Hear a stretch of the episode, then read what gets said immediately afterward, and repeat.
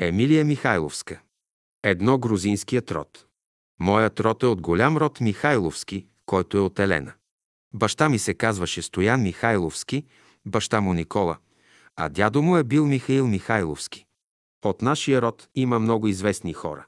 Например, Иларион Макариополски, който се е наричал Стоян Михайловски и е бил брат на Никола Михайловски, моят дядо. Иларион Макариополски е известният владика в Цариград. Той е първият, който е произнесъл литургията на български язик в църквата Света София. Това е станало благодарение на него. Забранявали са му това, като са му казвали, че на два пъти са го заточвали в Диар Бекир и че ще го заточат пак. Но той казал, не, аз трябва да бъда първият, който ще произнесе литургията на български язик, защото до тогава е била произнасяна само на гръцки език. А Иларион е брат на дядо ми Михаил. Иларион имал действително много хубав глас, бил е едър, корпулентен човек и тежал 115 оки, като една ока е равна на килограм и четвърт.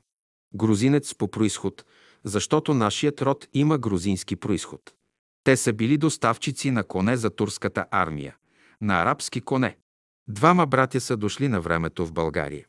Единият отседнал в Горно-Оряховския край, а другият останал в един от ръкавите на Дунав.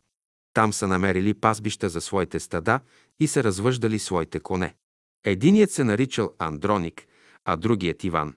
От Андроник произхожда нашият род, Михайловските. Прадядо ми Михаил е бил голям търговец и държал връзката между Цариград и Търновската митрополия. Тогава са пътували до Цариград с коне, а той е бил корпулентен, едър човек. Бил простинал по пътя до Цариград и Иларион Макариополски извиква Хекимина да го прегледа и да му каже какво има. Хекимина го прегледал и му дал някакви хапчета. На всеки два часа да взема по едно хапче. Добре, ама Иларион отива по работата си, като му казва да изпълни поръчението и да взема на два часа по едно хапче. Михаил бил културен човек, бил е кмет на Елена. Това е било около 1800 и някоя година. Обаче Михаил си казва, аз не съм като другите хора. Нали едър, грамаден човек като брат си. Когато Иларион пеел, черквата е хтяла от гласа му. Та Михаил взема и нагълтва наведнъж всичките хапчета, нали не е като другите хора. Михаил имал и собствен бял кон, на който яздал, и имал човек, който да му помага да се качи на коня. В Горно Оряховско имало много такива като него. Баща ми, Стоян Михайловски, беше висок 2 метра, без два семе и отиваше към 100-105 кг.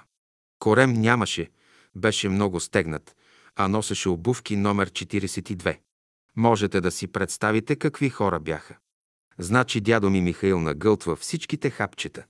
Връща се Иларион и го пита, изпълни ли всичко? Аз тъй и тъй ги нагълтах. Викат Хекимина и му казват, а той отговорил, карайте го, да си иде и да си мре в родината, защото той се е отровил. Хапчетата са били отровни. Тръгва си Михаил обратно за България. Стига Търново и след това в Елена и ляга на легло. Лежал повече от 10 деня, докато съвсем рухне и починал. Цяла Елена ходила да се прощава с него. А и дядо Михаил са били девет деца. От тоя род произлиза и родът Бурови и Бъклови. Един от тия девет братя е бил и Никола Михайловски, баща на Стоян Михайловски, писателя. От едната страна на дядо ми, Станка, са произлезли Бурови, а от Елена – Бъклови. А пък друг имаше Димитър, първият хирург, завършил във Франция, който е създал Червения кръст в София. Та действително това са били няколко души. Едни от първите от интелигенцията на България. Баща ми е имал двама братя – Христо и Иларион, който починал млад и четири сестри – Роза, Мария, Елена и дочка. Едно време хората са имали много деца. Иларион е следвал в Русия.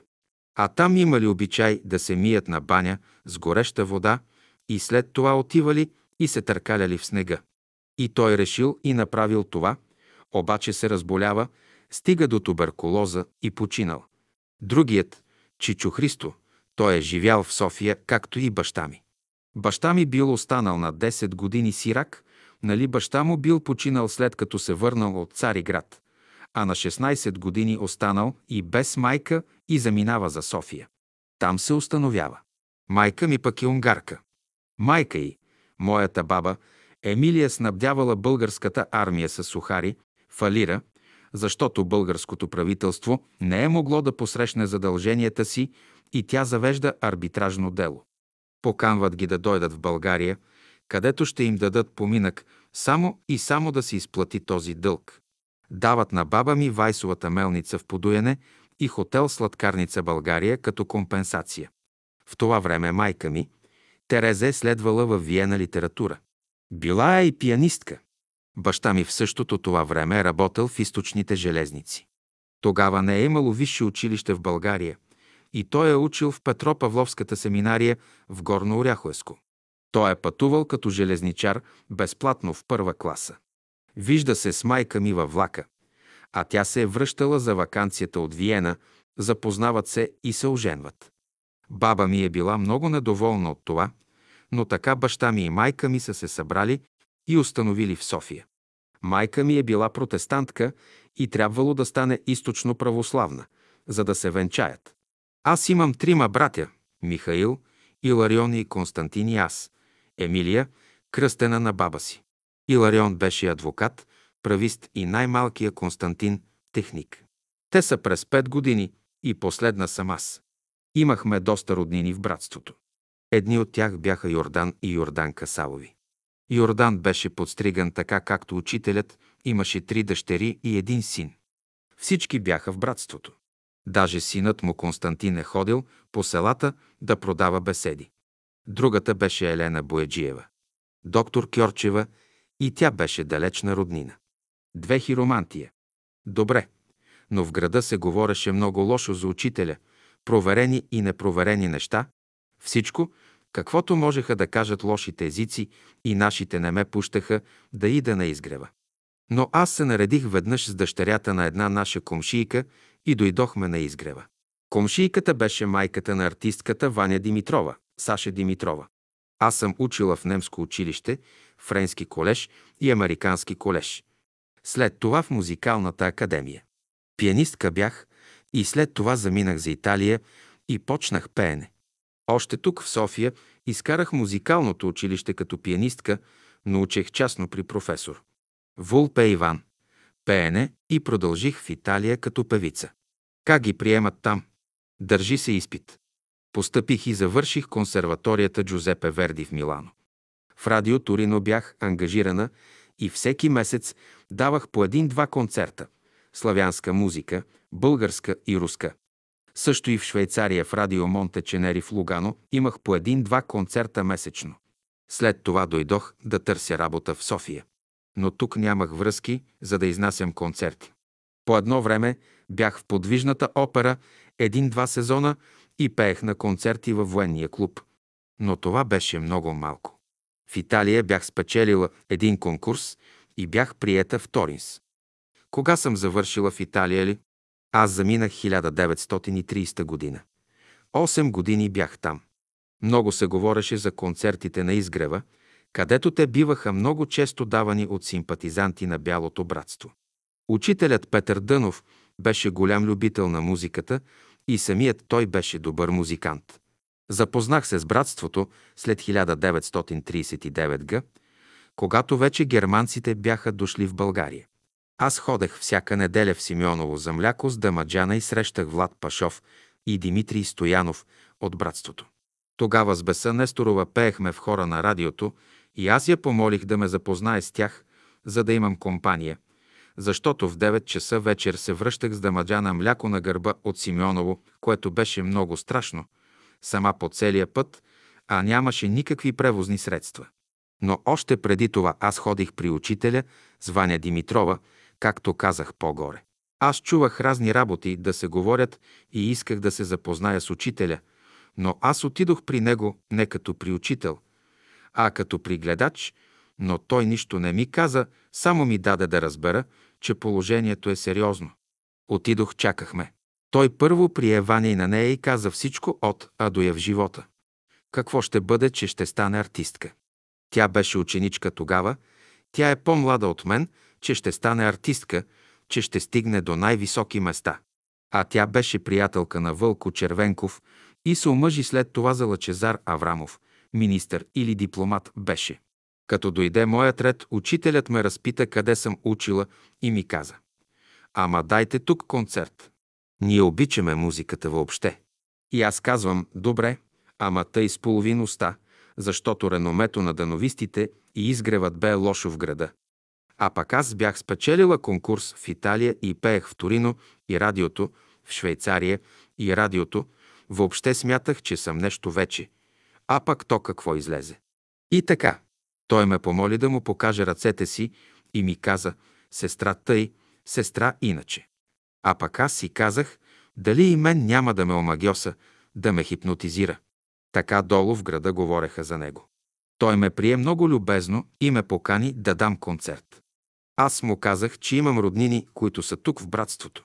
Той беше много разположен и когато аз казах, че искам да си тръгна, той стана и ми даде книгите свещени думи на учителя и учителят говори и ми каза «Прочетете ги и пак заповядайте. Тогава ще имаме тема за разговор». Двете книжки той ми ги подари, а аз му казах «Ама няма ли нещо да ми кажете?» «Няма какво да ви кажа». Това беше отговора. Не можах да вляза в операта, не можах да си пробия път, бях сгодена. Пак нещо не върви, все има какво да ме разочарова. Та той нищо не ми каза, но каза. Един ден ще разберете. И действително, един ден, както нещо четях, и тъй нещо ми просветна, и се сетих за думите му. Един ден ще разберете, защо не ми е предсказал нищо. На Ваня всичко предсказа, защото всичко беше много хубаво. А пък за мен нямаше какво да ми каже. Живота ми мина така. Нямах абсолютно никакви връзки. Бях сгодена, но не се омъжих. След това се омъжих, но не тъй както трябваше. Минах през два брака, не един, но бяха невзрачни. Пропилях си времето. Три в братството. Все пак аз започнах да си ходя горе на изгрева. Веса Несторова не ме запозна с Влад Пашов и Димитрий Стоянов, но аз като ги срещнах веднъж им казах, че съм помолила Веса да ме запознае с тях. Влад беше много разположен. Тогава Влад ми даде литература най-различна и по физиогномика, хиромантия и астрология. Въобще той ме посвети в много неща. Цялата си библиотека ми остави на разположение и аз с тях ходех след това на Симеоново. Зарила Димитрий ми отстъпи палатката си. След заминаването на учителя ходех всяка година на Рила, направих си палатка и летувах там. Хубаво беше при огньовете, но аз не бях много контактна. Та това ми бе срещата с учителя. След това съм отивала така, но по-малко. Ще му целуна ръка в общия живот на братството. Все ми се струваше, че ще отнема времето на учителя. Затова нямах и друга среща с учителя, но имах някои изживявания и сънища, които ми дадоха повече неща. По-късно пяла ли съм на изгрева? Много концерти съм давала на изгрева. И с Кисьова, и с Мария Тодорова. Тя ме почна. Искаше да ми предава. После имаше един брат Кирил Икономов. В Пловдив сме давали концерти, във Варна с Кирил Икономов. С Веса Несторова сме правили преводи на окултна литература. Не мога да си спомня вече книгите, които сме превеждали. С Влад бяхме превели една хиромантия и нея му я вземаха при обиск. Авторът бе Кейро. Една много голяма. Родена съм през 1908 година на 31 декември в 6 часа и 40 минути. Баща ми е записвал. Новогодишен подарък бях. Баща ми е бил при строежа на източните железници от барон Хирш, който е строил тези железници по Искърското дефиле. Там е бил по своге и другите гари. Майка ми никога не е работила държавна работа. Била е домакиня. Ами шест деца е родила, да не е лесно да се отгледат. Бях въведена в учението на учителя от Влад Пашов. Той имаше богата библиотека с наша и чужда литература. Даже имах няколко книги от библиотеката на учителя, които преведох на български, но не мога да си спомня заглавията. Едната беше физиогномика, Крум Важаров ми я даде, но това беше след заминаването на учителя. В тази книга имаше и френология, и хиромантия. Чрез тях аз се запознах с тези науки и ги превеждах. Превеждах и друга окултна литература, както и други беседи от Штайнер, също и от Макс Хайндел, от розенкройцерите в Америка. През цялото време на комунистическия режим аз събирах една група от дома астролози и окултисти, а може би повече от 50 години. Винаги бях предупреждавана от Драга Михайлова, че на моя отговорност ги събирам, че е забранено събирането ни и че мога да пострадам. На тези събрания идваха Методи Константинов, Крум Важаров, Влад Пашов, Петър Манев и Петър Филипов е идвал. Той в началото идваше, после към края. Не, един бояджиев от града, Начо Петров, Петър Димков. Той даже приемаше някои хора у дома да преглежда болни, да не е от тях. Като се съберат десетина души, той искаше да не е от тях, канеше ги у дома. Цанка Екимова е идвала и Маргарита Вонидова, Невена Неделчева, Радка Левордашка, Норка Тулешкова. У дома непрекъснато се пееше и цялата кооперация знаеше. Обаче никой не е направил донос или нещо, което да ми навреди. Аз казвах, щом небето позволява, ще се събираме. Ако не разрешава, ще ни забранят. До това време няма да престана да ги събирам. Аз съм работила и превеждала, без да вземам абсолютно нищо, всичко е било безплатно. Всичко съм правила срещу моя десятък, защото не можех да си представя, че аз ще взема за братството нещо. Правила съм всичко от душа и сърце. Четири лекар по съдба. Мисля, че беше 1970 г., когато почина сестра Николина Добрева. Тя е ходила два пъти в Америка при синът си. Нейното семейство беше изключително близко с учителя. Тя имаше двама сина – Людмил и Ленин. Последният почина от туберкулоза. Тогава е ходила при учителя да пита за него какво ще стане с сина й, който е болен и се нарича Ленин, защото мъжът й е бил голям комунист. А тя е била от много богато семейство от Бургас. Мъжът й взема един ден всичко златно, което е имала, вързал го е в една турбичка и го хвърлил в клозета, като казал, че жената на един комунист не може да носи бижута. Та тя отишла при учителя да пита какво да прави със синът си, който бил болен от туберкулоза. Учителят казал, думът ще се успокои много скоро, да бъдеш спокойна. На другия ден, за който учителят казал, че ще настъпи спокойствие, синът ти починал. Значи с неговата смърт отпочива думът. Другият син, който бил лекар при военните в някакво поделение към изгрева. Тъй се случило, че в поделението се заразяват с краста. Назначават него да почисти, както и да се заеме с лекуването на войниците, срещу което той помолил да бъде изпратен на специализация във Франция. И той, без да каже на майка си, подготвя цялото заминаване и я поставя пред свършен факт, че е назначен и един ден и казва «Утре заран аз заминавам за Франция». И тя взема да приготви куфара му и в смущението си го поставя на печката, така че изгаря дъното на куфара. А сутринта той заминава за Париж. Когато сутринта идва таксито да го вземе, той казва на майка си. Майко, никому няма да кажеш нищо, докато не получиш телеграма от Париж, че съм пристигнал благополучно. Стигат на гарата, той влиза във вагона и в той време пада термоса с кафето и се щупва. Майка му извиква. Връщай се, Людмиле, не е на добро. Не, майко, злото се щупи. И заминава. В Париж бива посрещнат от един професор от Сорбоната. След това среща самият професор и му казва, че иска да следва, но не знае къде и как, а той искал мозъчни заболявания. Професорът го поканва в неговия клас, но там имало един евреин българин, който очаквал да получи това място в Сорбоната. Добре, но професорът назначил на това място Людмил да работи за нов начин на опериране специално на гърлото, на тироидната жлеза. Този евреин го взема под око, успява с една милосърдна сестра да го затворят като луд в безнадежно състояние в психиатрията и той моментално изчезва от хоризонта. Нито майка му успява да научи нещо за него, нито професора му. Майка му имала само телеграмата му, че е пристигнал благополучно. Впоследствие се разбира, че той бил поставен дори в усмирителна риза и че той е пострадал от този български евреин, който казал за Людмил, че е шпионин на Вълко Червенков. След време Людмил излиза от психиатрията но професорът му казал, че не може да му помага повече. Вероятно му е помогнал само да замине за Америка, където Людмил работи първоначално като преносвач на пристанището. Минава край тях някакъв познат на Людмил, който му извикал. Ама, докторе, какво правиш тук? Пак той отговорил. Хляба. Това е.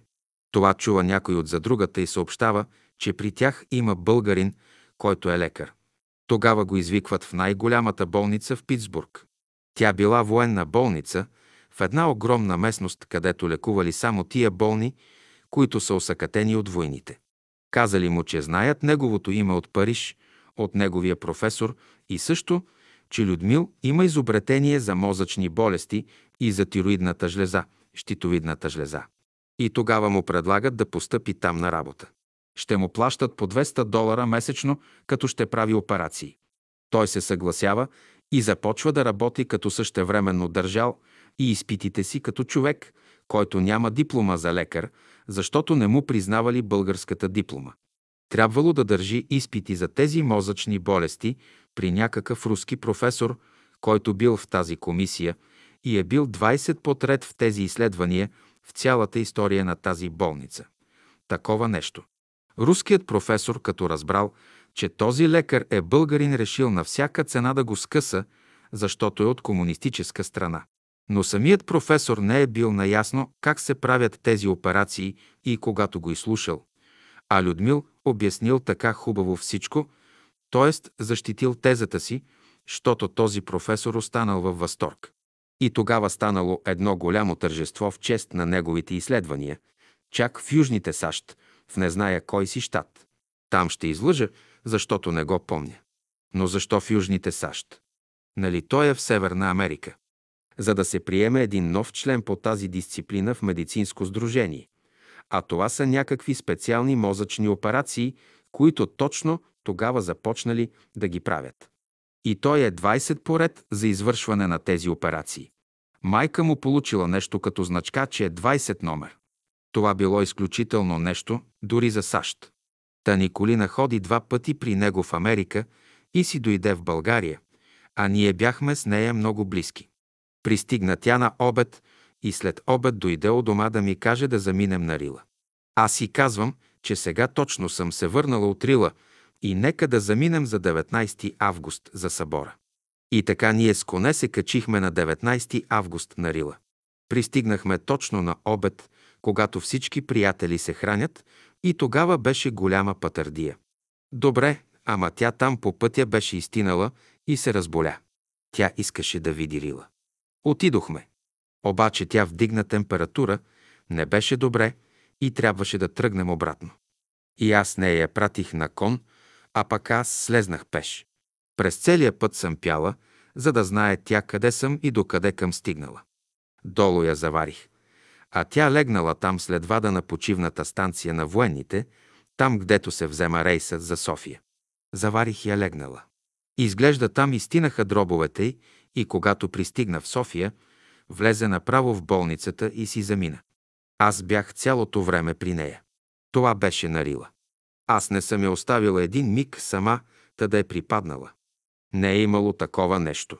Когато била нарила и разказала на братя и сестри за преживяното при вида на разрушение изгрев, който видяла в София, то била припаднала в ръцете на Георги Йорданов, който бил наблизо. Това го разказва последния. А историята с големия и син, който починал и се наричал Ленин, е следната. Николина била омъжена за комунист и първото дете нарекли Ленин. Те живели в Бургас първоначално. А името Ленин вадело очите на главния учител в училището, където учило момчето. И веднъж той е учител го издебнал, затворил го и го заключил в мазето. Да, затворен бил в мазето и доста дълго време прекарал там и мисля, че от прозореца бил хвърлил бележка за помощ, нещо такова. А те са били едно много известно семейство. А всичко това е било само заради името Ленин. И тъй след известно време го намират там. Та Николина много изпати по край двамата си сина и най-накрая свърши и тя. Пет братя по плът и братя по дух. Ние се събирахме от дома тая група, но когато през 1990 година предоставиха клуба на изгрева за братството, вече нямаше смисъл да се събираме на две места и преустановихме събирането. На 4 февруари 1974 г. почина нашият добър приятел Влад Пашов, един от най-добрите астролози на братството. Той и Петър Манев бяха най-добрите на изгрева. Куриозното, което беше, че за погребението докараха Влад Пашов от болницата почти гол, боси и неподреден както за погребение, защото не било платено 10 лева за обличането му. Оставили дрехите му на страна. Като се разбра това нещо на гробищата в Бояна, тръгнаха да намерят къде са дрехите му. В той време двамата му братя генерали, които бяха комунисти и сестра му официално облечени в черни костюми с две хубави коли дойдоха и присъстваха на погребението. Сестра му, като видя смъртника си, събу чорапите, за да го обуят и го покри с кърпата си, да го прикрие и да скрие нечи срам. Кирчо Лъвчето, който бил отишъл за дрехите му, като се върнал, Влад бил вече погребан. Церемонията била свършила. Сестра му раздала житото и след това двамата генерали се качили в колите си и заминали. Така свърши погребението на Влад. Пристигна лъвчето с дрехите, но вече нямаше кого да облекат. Докато двамата братя генерали, облечени в черни официални костюми, присъстваха, бедният покойник, който ходеше с тъмния шаячен костюм и беше погребан почти гол и беше заминал във вечността. Той беше много начетен човек, който се беше самообразовал и беше най-добрият астролог и окултист, който дори преведе на Штайнер Евангелието от Йоанна. Кърмична развръзка между рождени братя и също така между идейни братя, уж братя по дух.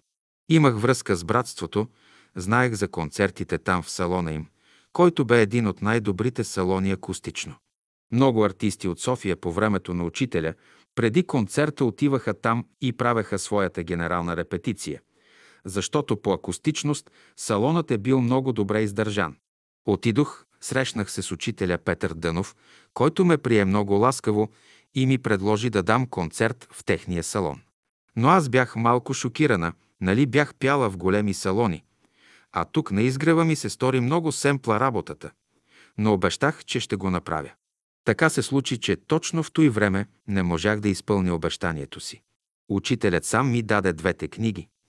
Учителят говори и свещени думи на учителя и каза, след като ги прочетете, ще дойдете, тогава ще имаме общ език да поговорим. И тъй аз обещах, но не изпълних обещанието си. След заминаването на учителя дадох доста концерти на изгрева в София и в провинцията, в Пловдив, в Стара Загора, Айтос, но най-много в София. А из цяла Рила съм пяла най-много песните на учителя. Но изпуснах момента и времето да пея пред учителя на изгрева. И това предопредели невзрачния ми път. Много съм ходила и с нашата мила Рила. Всяко кътче, всяка хижа, всяко място познавам. Най-много съм ходила с Цанка Екимова, която познаваше всяко кътче, всяко място и всяка пътека. Езерата и мусала бяха нещо обикновено за Цанка да се проектират за екскурзия. Бях добра приятелка и с Маргарита Вунидова. След нейното заминаване на 19 март 1992 г. разбрах колко много ми липсва. Преди години Николина Добрева завела сина си Людмил при учителя след като завършил гимназия, за да го пита какво да учи и да следва. Учителят отговорил, рекох, запишете медицина. Вие сте роден за лекар. Послушали и записали и завършил. Неговата Одисея я разказах. Но има и още нещо. Когато Людмил Милчо, синът на Николина Добрева, се завърна от Америка в края на декември 1944 година. Учителят беше вече налегло и Людмил му би някаква инжекция. Накрая и той се яви на финала на нашия разказ за братята по плът и братята по дух. Емилия Стоянова Михайловска. София, 2 юли 1995 година. Записала Марийка Марашлиева. Марийка Великова Марашлиева. Едно години за самоопределене. Родена съм в град. Русе на 14 февруари 1922 година. Баща ми, Велико Великов Марашлиев, е роден в село Горна Чамурлия, околия Бабадак, Тулчанско, Северна Добруджа, в 1892 година. Родът на баща ми са живели първоначално в село Равна, Провадийско до Кримската война. От това време е останала Марашлиевата чешма. Моят дядо Велико на път за Божи гроб, докъдето не стигнал, а ходил само до Света гора, та на минаване ремонтирал чешмата. Тя била построена на удобно място и била голяма с корита за добитъка. Построяването на чешмите на времето е било цяло посвещение. След Кримската война, 1853-1856 г., нашите родственици се изселват в Бесарабия с отстъпващите руски войски, но там не им било много удобно поради това, че трябвало да озаконяват строителството си на жилище, обор, хамбар и дере, а те не искали да се подчиняват. От друга страна, турски емисари ги обикаляли и увещавали да се върнат назад по родните места, като им казвали, че има обявена амнистия за тях, че на правителството му са необходими данъци, както и жито, така че земите трябва да се обработват. По тая причина много семейства се връщат обратно. Обаче тия наши родственици не стигат до село Равна, а остават в северна Добруджа, село Горна Чамурлия, която тогава е румънска. Там се ражда баща ми в семейството на дядо ми Велико и баба ми Марийка. Те първоначално са нямали деца, та баща ми казваше, че е носил обица. В старо време е имало обичай да носят обица, за да се задържи детето. След това баща ми е имал един брат Иван и сестра Кръстина. Баща ми е учил до 4 отделение, после чиракувал при търговци в Тулча, докато постъпи войник в румънската армия. По това време румънците притеснявали българите по отношение на езика им в църквите и училищата. Баща ми бил непредпазлив и бил говорил тук и там по нещо заради, което можел да отиде в затвора съгласно румънските закони. Той обаче научава това нещо и без да е подготвен избягва от казармата на едни австрийски кораб, с който идва в България. В Силистра имал познати роднини. Бащата на Димка Попова, наша братовчетка му дава панталони и риза, за да може да се движи безпрепятствено, иначе той бил с военна униформа. А по това време се обявяват Балканската, Междусъюзническата и Първата световна война. Той е вземал участие и на Руския фронт в Румъния, откъдето ги препращат и в Албания на Южния фронт. Демобилизирал се е в Кюстендил от Първата световна война и стигнал до Русе. В Русе имал братовчет. Там постъпил в захарната фабрика. Като спечелил малко пари, отворил тютюнева лавка и кафене. Работил е и в тухлената фабрика в Русе. По това време братовчетката ни Димка Попова се били преместили от Силистра и живеели в Русе. Той често ги навестявал. А Димка Попова живеела в съседство с Тодор Ковачев и Руска Ковачева, които били от търговище. На Тодор Ковачев жена му била починала. От нея имал три малки момчета, едно след друго, и той довел от търговище втората си жена Руска, сестра на майка ми. Руска Ковачева обичала много децата въобще. Тя била сгодена в търговище с някого, който обаче през войната се разболял, така че още не била женена. Тя била отчаяна, четяла на божни книги, ходела на църква и като научила за свакоми Тодор, че е останал вдовец, с три деца решава да се омъжи за него. По такъв начин Леля Мируска идва в семейството на Тодор Ковачев в Русе. Там живеел той с майка си, баба Янка и трите си деца. Едното от момченцата умира още като дете, а другите две тя ги изглежда. По-големият Димитър и по-малкият Боян, който завършва столарско училище в Русе. Леля ми руска се била разболяла и майка ми дошла от търговище да й поеме домакинството. Свако ми беше бакалин в турската махала. Имаше голям двор с три малки къщици от по две стаи и антрей, четвърта, която беше масивна и по-хубава, на улицата Мария – Луиза номер 39, в която се намираше и бакалницата му. Дворът му беше с две порти, през които минаваха постоянно съседи с кофи и котли и отиваха за вода, защото чешмата беше на отсрещния ъгъл пред къщата му и дюкяна. Те идваха също и да пазаруват от дюкяна му. Но през зимата Димка Попова са имали малко гориво или са го свършил. Та идвали често вечерно време, хем да се постоплят, хем да си поприказват с Тодор и Руска, да се видят. А Димка Попова беше приказлива жена. Като идват с майка си, баща е бил починал, се запознали с майка ми, която била дошла от търговище. Но нали пък баща ми отивал от Димка, така че и той бил отишъл от Тодор Ковачев с тях. Така е станало запознанството между майка ми и баща ми. Димка решил да ги сватоса. Говорила на баща ми и го увещавала, че те са домакини, работни и двете сестри. А баща ми казвал, че е беден и гол, няма, нищо, че не му вървяло в живота.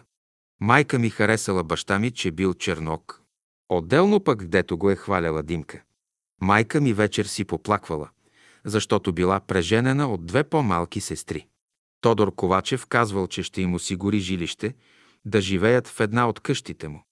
Майка ми, Вичка Желева Калева е родена в Търговище, тогава Ески Джумая на 29 февруари 1896 година.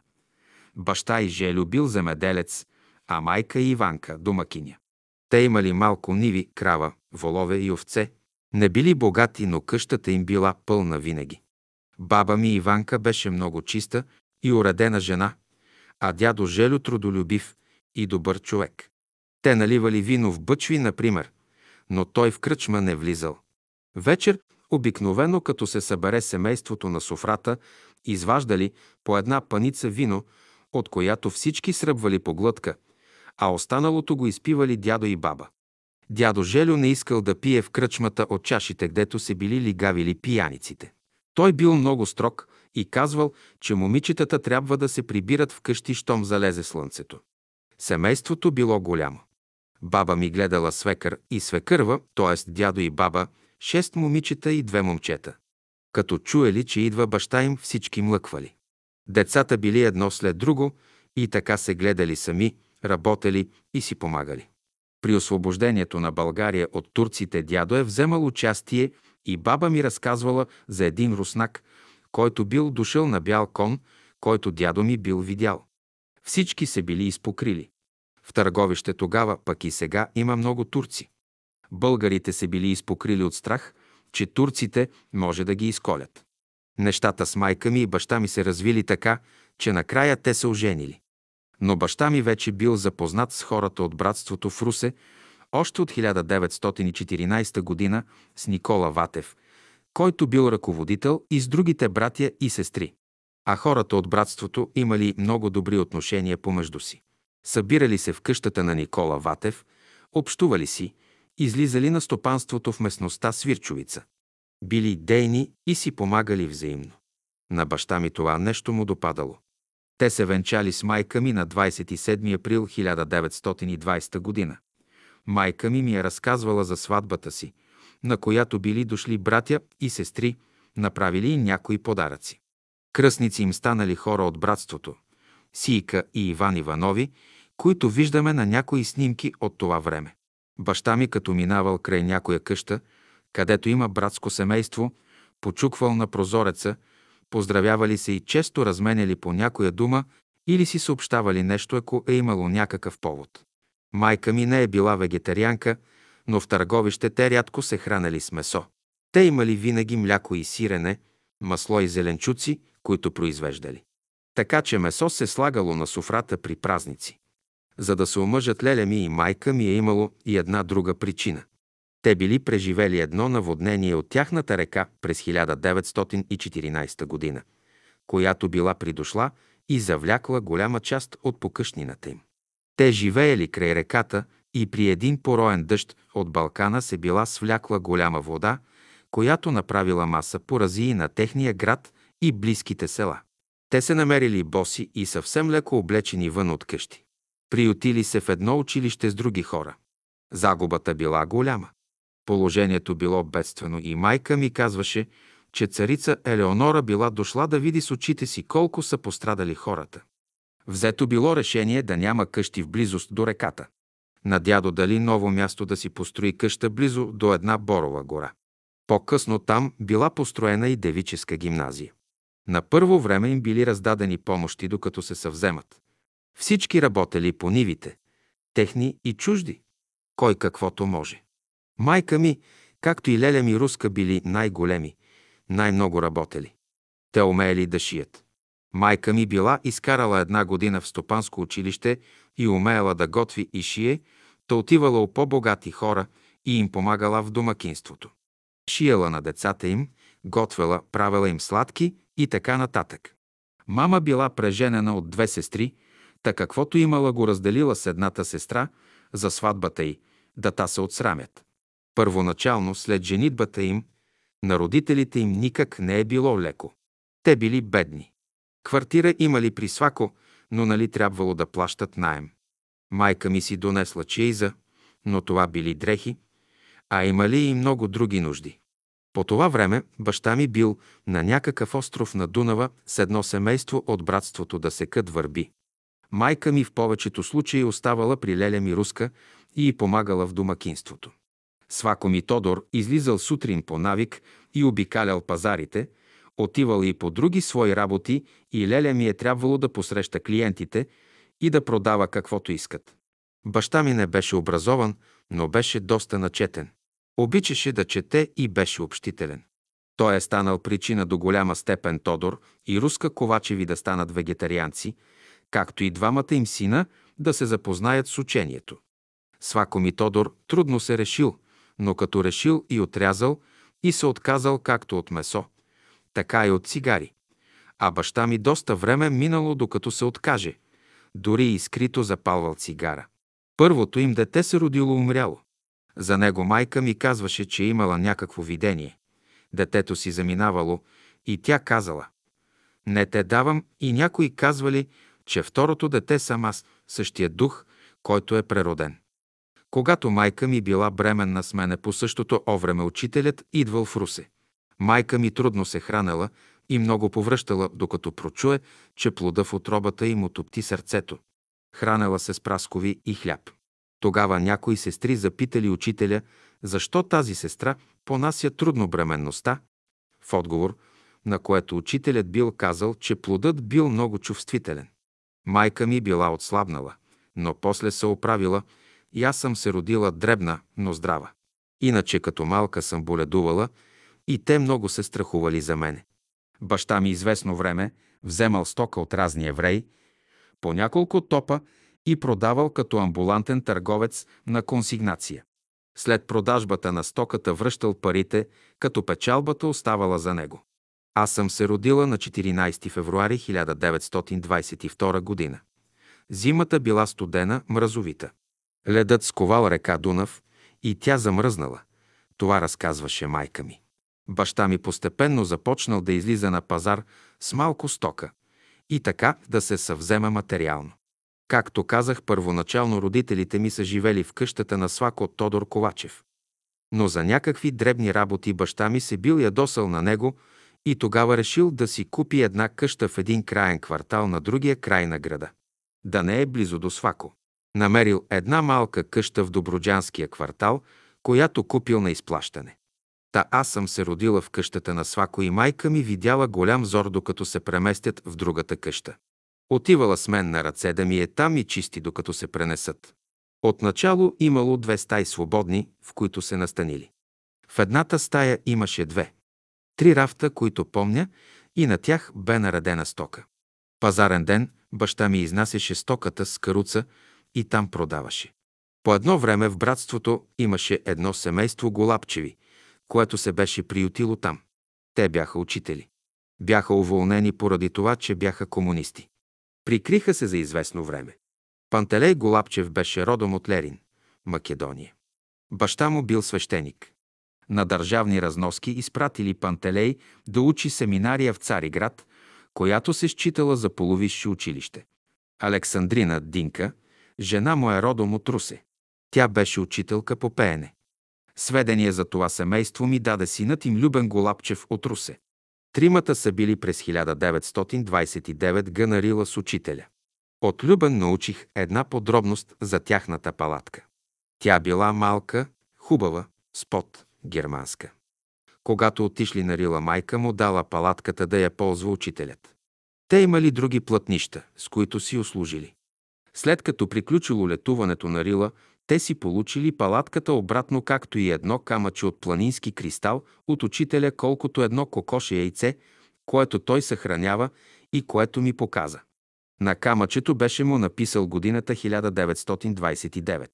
Та баща ми за известно време се сдружил с това семейство, с които отворили вегетарианска гостилница. Имам дори една снимка от гостилницата. Не е ли майстор готвач и работата започнала. Първоначално вървяло добре всичко, но по-късно навярно нещо са пообъркали, та не могли да си покрият разноските, тогава решили да уволнят главния готвач и с помощник готвача и един помощник се хванали сами да работят и се оправили за някое време. Тия хора, голапчеви, бяха честни и добри. В гостилницата се редуваха да дежурят Пантелей Голапчев с майка ми и Динка Голапчева с баща ми, наедно с помощник готвача.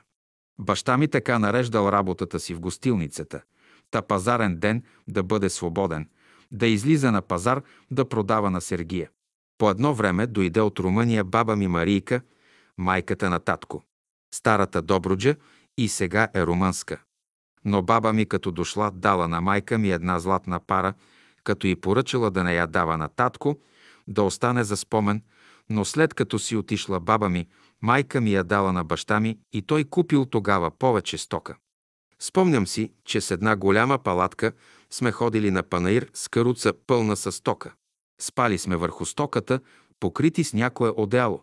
Дори ходихме в Ески Джумая, търговище, на панаир. Там бяхме гости на дядо Желю и баба Иванка, родителите на майка ми. Пропуснах да кажа, че през 1925 г.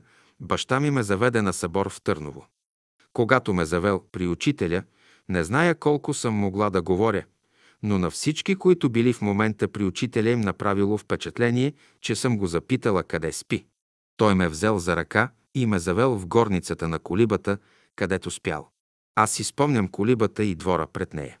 Помня, че някой беше охапан от куче и учителят слезе по стълбите на колибата с едно шише и намаза с нещо раната на човека. Само толкова. Раната оздравя. След като приключили сметките си с гостилницата, Голапчеви отидоха да учителствуват през 1933 г. до 1940 г. в едно село Кацелово, тъй като Народния блок бил възстановил правата им. А те бяха уволнени като комунисти. По това време баща ми отвори първия си дюкян за манифактурни стоки. Но аз си спомням много добре как съм ходила на гостилницата, помня масите, кухнята. Как отивах да играя с децата на съседите. Ходех и у Голапчеви и играех с тяхното момче. Любен. С Голапчеви бяхме много близки, като роднини и сме запазили добри спомени. Известно време те бяха в Русе и идваха в братския салон. Понеже Пантелей Голапчев свиреше на цигулка, беше аранжирал някои песни на учителя за две цигулки. Петър Филипов, като отишъл в София, при учителя поазал тия аранжировки – но учителят не ги одобрил и му се върнаха обратно. Когато дойде 9 септември 1944 г., Пантелей Голапчев облече военна униформа и си спомням, че беше идвало дома в тия дрехи. Той беше говорил от трибуните по това време. Той си беше от край време комунисти. После се ожени за една македонка и известно време не се виждахме. После тя почина и той остана да живее при сина си и снаха си. На 31.1970 г. той почина и нали се чувствахме близки, синът му дойде у нас да ни съобщи за смъртта на баща си. Аз тръгнах с него и предполагах, че като отива ще направим молитва в случая, но като отидох в дома им, Любен ми показа един лист за заявление, на който баща му беше написал последното си желание да бъде погребан при бойците против фашизма. Разбрах от това, че той се е определил каква посока поема още през 1944 година. По настояване на майка ми, баща ми ме записа в немското училище, та да науча немски език. Тогава баща ми беше на Ел Дюкян. Най-напред имаше стока само на едната стена на магазина, но постепенно се напълниха и другите стени, т.е. рафтовете с стока. Магазинът беше срещу пазара и работеше добре. Особено пазарен ден идваха хора, както от града, така и от селата и купуваха платове. Майка ми идваше често да помага в Дюкяна, особено пазарен ден. Сутрин аз излизах с баща си, минавахме край Дюкяна и оттам аз продължавах до училището, което беше по-далеч. По онова време нямаше автобуси. Тогава ходехме пеш. Също и през зимата майка ми ме увиваше хубаво с шал и така отивах с татко на Дюкяна. Там обикновено оставях шала и така отивах на училище. Пътят беше при хубаво време повече от половин час. На обед пак отивах при баща си. Там обядвахме и след това отивах отново на училище, защото в някои дни имахме занимание и след обед. В това училище учеха деца на по-заможни родители, на търговци, на фабриканти от Габрово и другаде. Учеха ни много добри учители. По немските предмети – германци, а по българските – българи. Изучавахме доста предмети на немски език, за да упражняваме и езика. През 1928 година се роди брат ми Иван. Тогава държахме още вегетарианската гостилница, но Дюкян още не бяхме отворили. Майка ми като бременна с него е работила в гостилницата и по-късно, когато се роди, взеха едно момиче да го гледа, за да може майка ми да работи в гостилницата. След като ликвидира с Дюкяна баща ми имаше един тефтер с дългове на клиенти. После каза на майка ми да го изгори и да не търси от никого нищо. Две летуване на Рилските езера през 1931 година. Баща ми Велико Великов Марашлиев беше ходил на лагера на Седемте Рилски езера и беше останал много доволен. Затова през 1931 година той изпрати майка ми и мен. Аз бях тогава 9 годишна. Брат ми беше на 3 години, много кротко дете и остана на грижите на леля ми Руска Ковачева, сестра на майка ми, а ние тръгнахме за Рила с свако ми, Тодор Ковачев, съпругът на Леля ми Руска, синът им Боян и един негов приятел Яко Бенвенисти, еврейн. Баща ми остана сам вкъщи и на Дюкяна. Групата от Русе бе над 10 човека. По това време се отиваше за Рила през Дупница. Там спахме в къщата на коняря брат Янко, който ни прекарваше багажа години наред. Послаха ни козеци на земята и така спахме няколко часа, защото станахме около 2-3 часа и тръгнахме през Сапарева баня, Паничище и Хижеска кавица. Пътувахме през едни величествени борови гори, а край самия път имаше големи гъби, чудни, като шапчици. Много ни блазнеха гъбите, но ние не смеехме да берем, не знаехме, че това са печурки. Отначало аз вървях доста добре, но като наближихме хижеска кавица се уморих и почнах да изоставам. Тогава си спомням, че бате Боян и бате Янко ме дърпаха с един бастун, докато излезем на бивака при второто езеро. Там ни посрещнаха нашите приятели. Тогава построиха най-напред нашата палатка, в която спяхме свако, мама и аз. Мама беше много съобразителна и бе поръчала още в Дупница на брат Янко един чувал със сено. Като пристигнахме на бивака, тя извади една турба, ушита нарочно вместо дюшек, напълни я със сеното и така бяхме изолирани от твърдата земя и от влагата. Палатката ни беше от един брезент и беше извита както чергилата на каруците от миналото. За дъно сложиха някакво зебло и отпред на вратата едно парче брезент. Като направиха палатката, ме сложиха да си легна. Заспала съм веднага и като се събудих слънцето, беше тъй топло нагряла палатката, та чак се бях изпотила. Станах и започнах да се събличам, но ми казаха да не бързам, защото сега ще се скрие слънцето и ще става все по-хладно. Аз послушах и отново се облякох. Ние с мама бяхме само по едни гуменки. Раници нямахме с палта и жилетки с турба вместо раница. В денка бяха завивките ни и дрехите. Храна носехме малко. Но тогава имаше селени, които носеха мляко, яйца, плодове. Палатката ни беше близо до мястото, където сега е хижата Седемте езера. Наоколо имаше гора от клекове и то високи, в които можеше висок човек да се скрие. Имаше едно голямо огнище, на което имаше казан, в който готвеха и варяха чай. Помня, че топляхме вода, разхлаждахме я и отивахме в клека, където се изкъпвахме. Помня много добре, че през 1931 година отивахме на молитва на височината вдясно между второто и третото езеро. Обаче един ден чухме някакво раздвижване, глъчка и тогава казаха, че една крава се била заклещила между скали, та си била навехнала или щупила крака. Но по този повод се беше вдигнало доста шум и на сутринта учителят каза, че за напред тук няма да се събираме, понеже мястото бе омърсено. За изгрев и молитват ни посочи втори молитвен връх, на който и днес излизаме сутрин. Първото място бе изоставено. Може да е имало и други причини, но това е останало в моето детско съзнание. Които са били по същото време на Рила, ще знаят повече подробности за преместването на молитвения връх, но аз самата това си спомням. Същата година по това време бяха дошли и едни чехи, които си носеха една гумена лодка. Те си построиха палатка близо при нас, край второто езеро. Приобщиха се при нас, тъй аз съм се возила с гумената им лодка във второто езеро. Така разходка беше много приятна. Учителят също се беше возил, както и други приятели. Има снимки на учителя с лодката. Тъй като бях малко дете, много братя и сестри ми обръщаха внимание, шегуваха се с мене и ме галеха. Веднъж учителят беше край огнището, пък нали и нашата палатка беше наблизо, тъй аз се завъртях край него. Искаше ми се да ме запита нещо. А майка ми беше донесла едно бурканче сладка и специална чинийка за целта. Та тя сипа в чинийката сладко сложи и една чаша вода в една по-голяма чиния и ме изпрати да ги поднеса на учителя. Последният прие сладкото. А после говори с майка ми и запитал как съм дошла до бивака. Дали на кон или съм вървяла.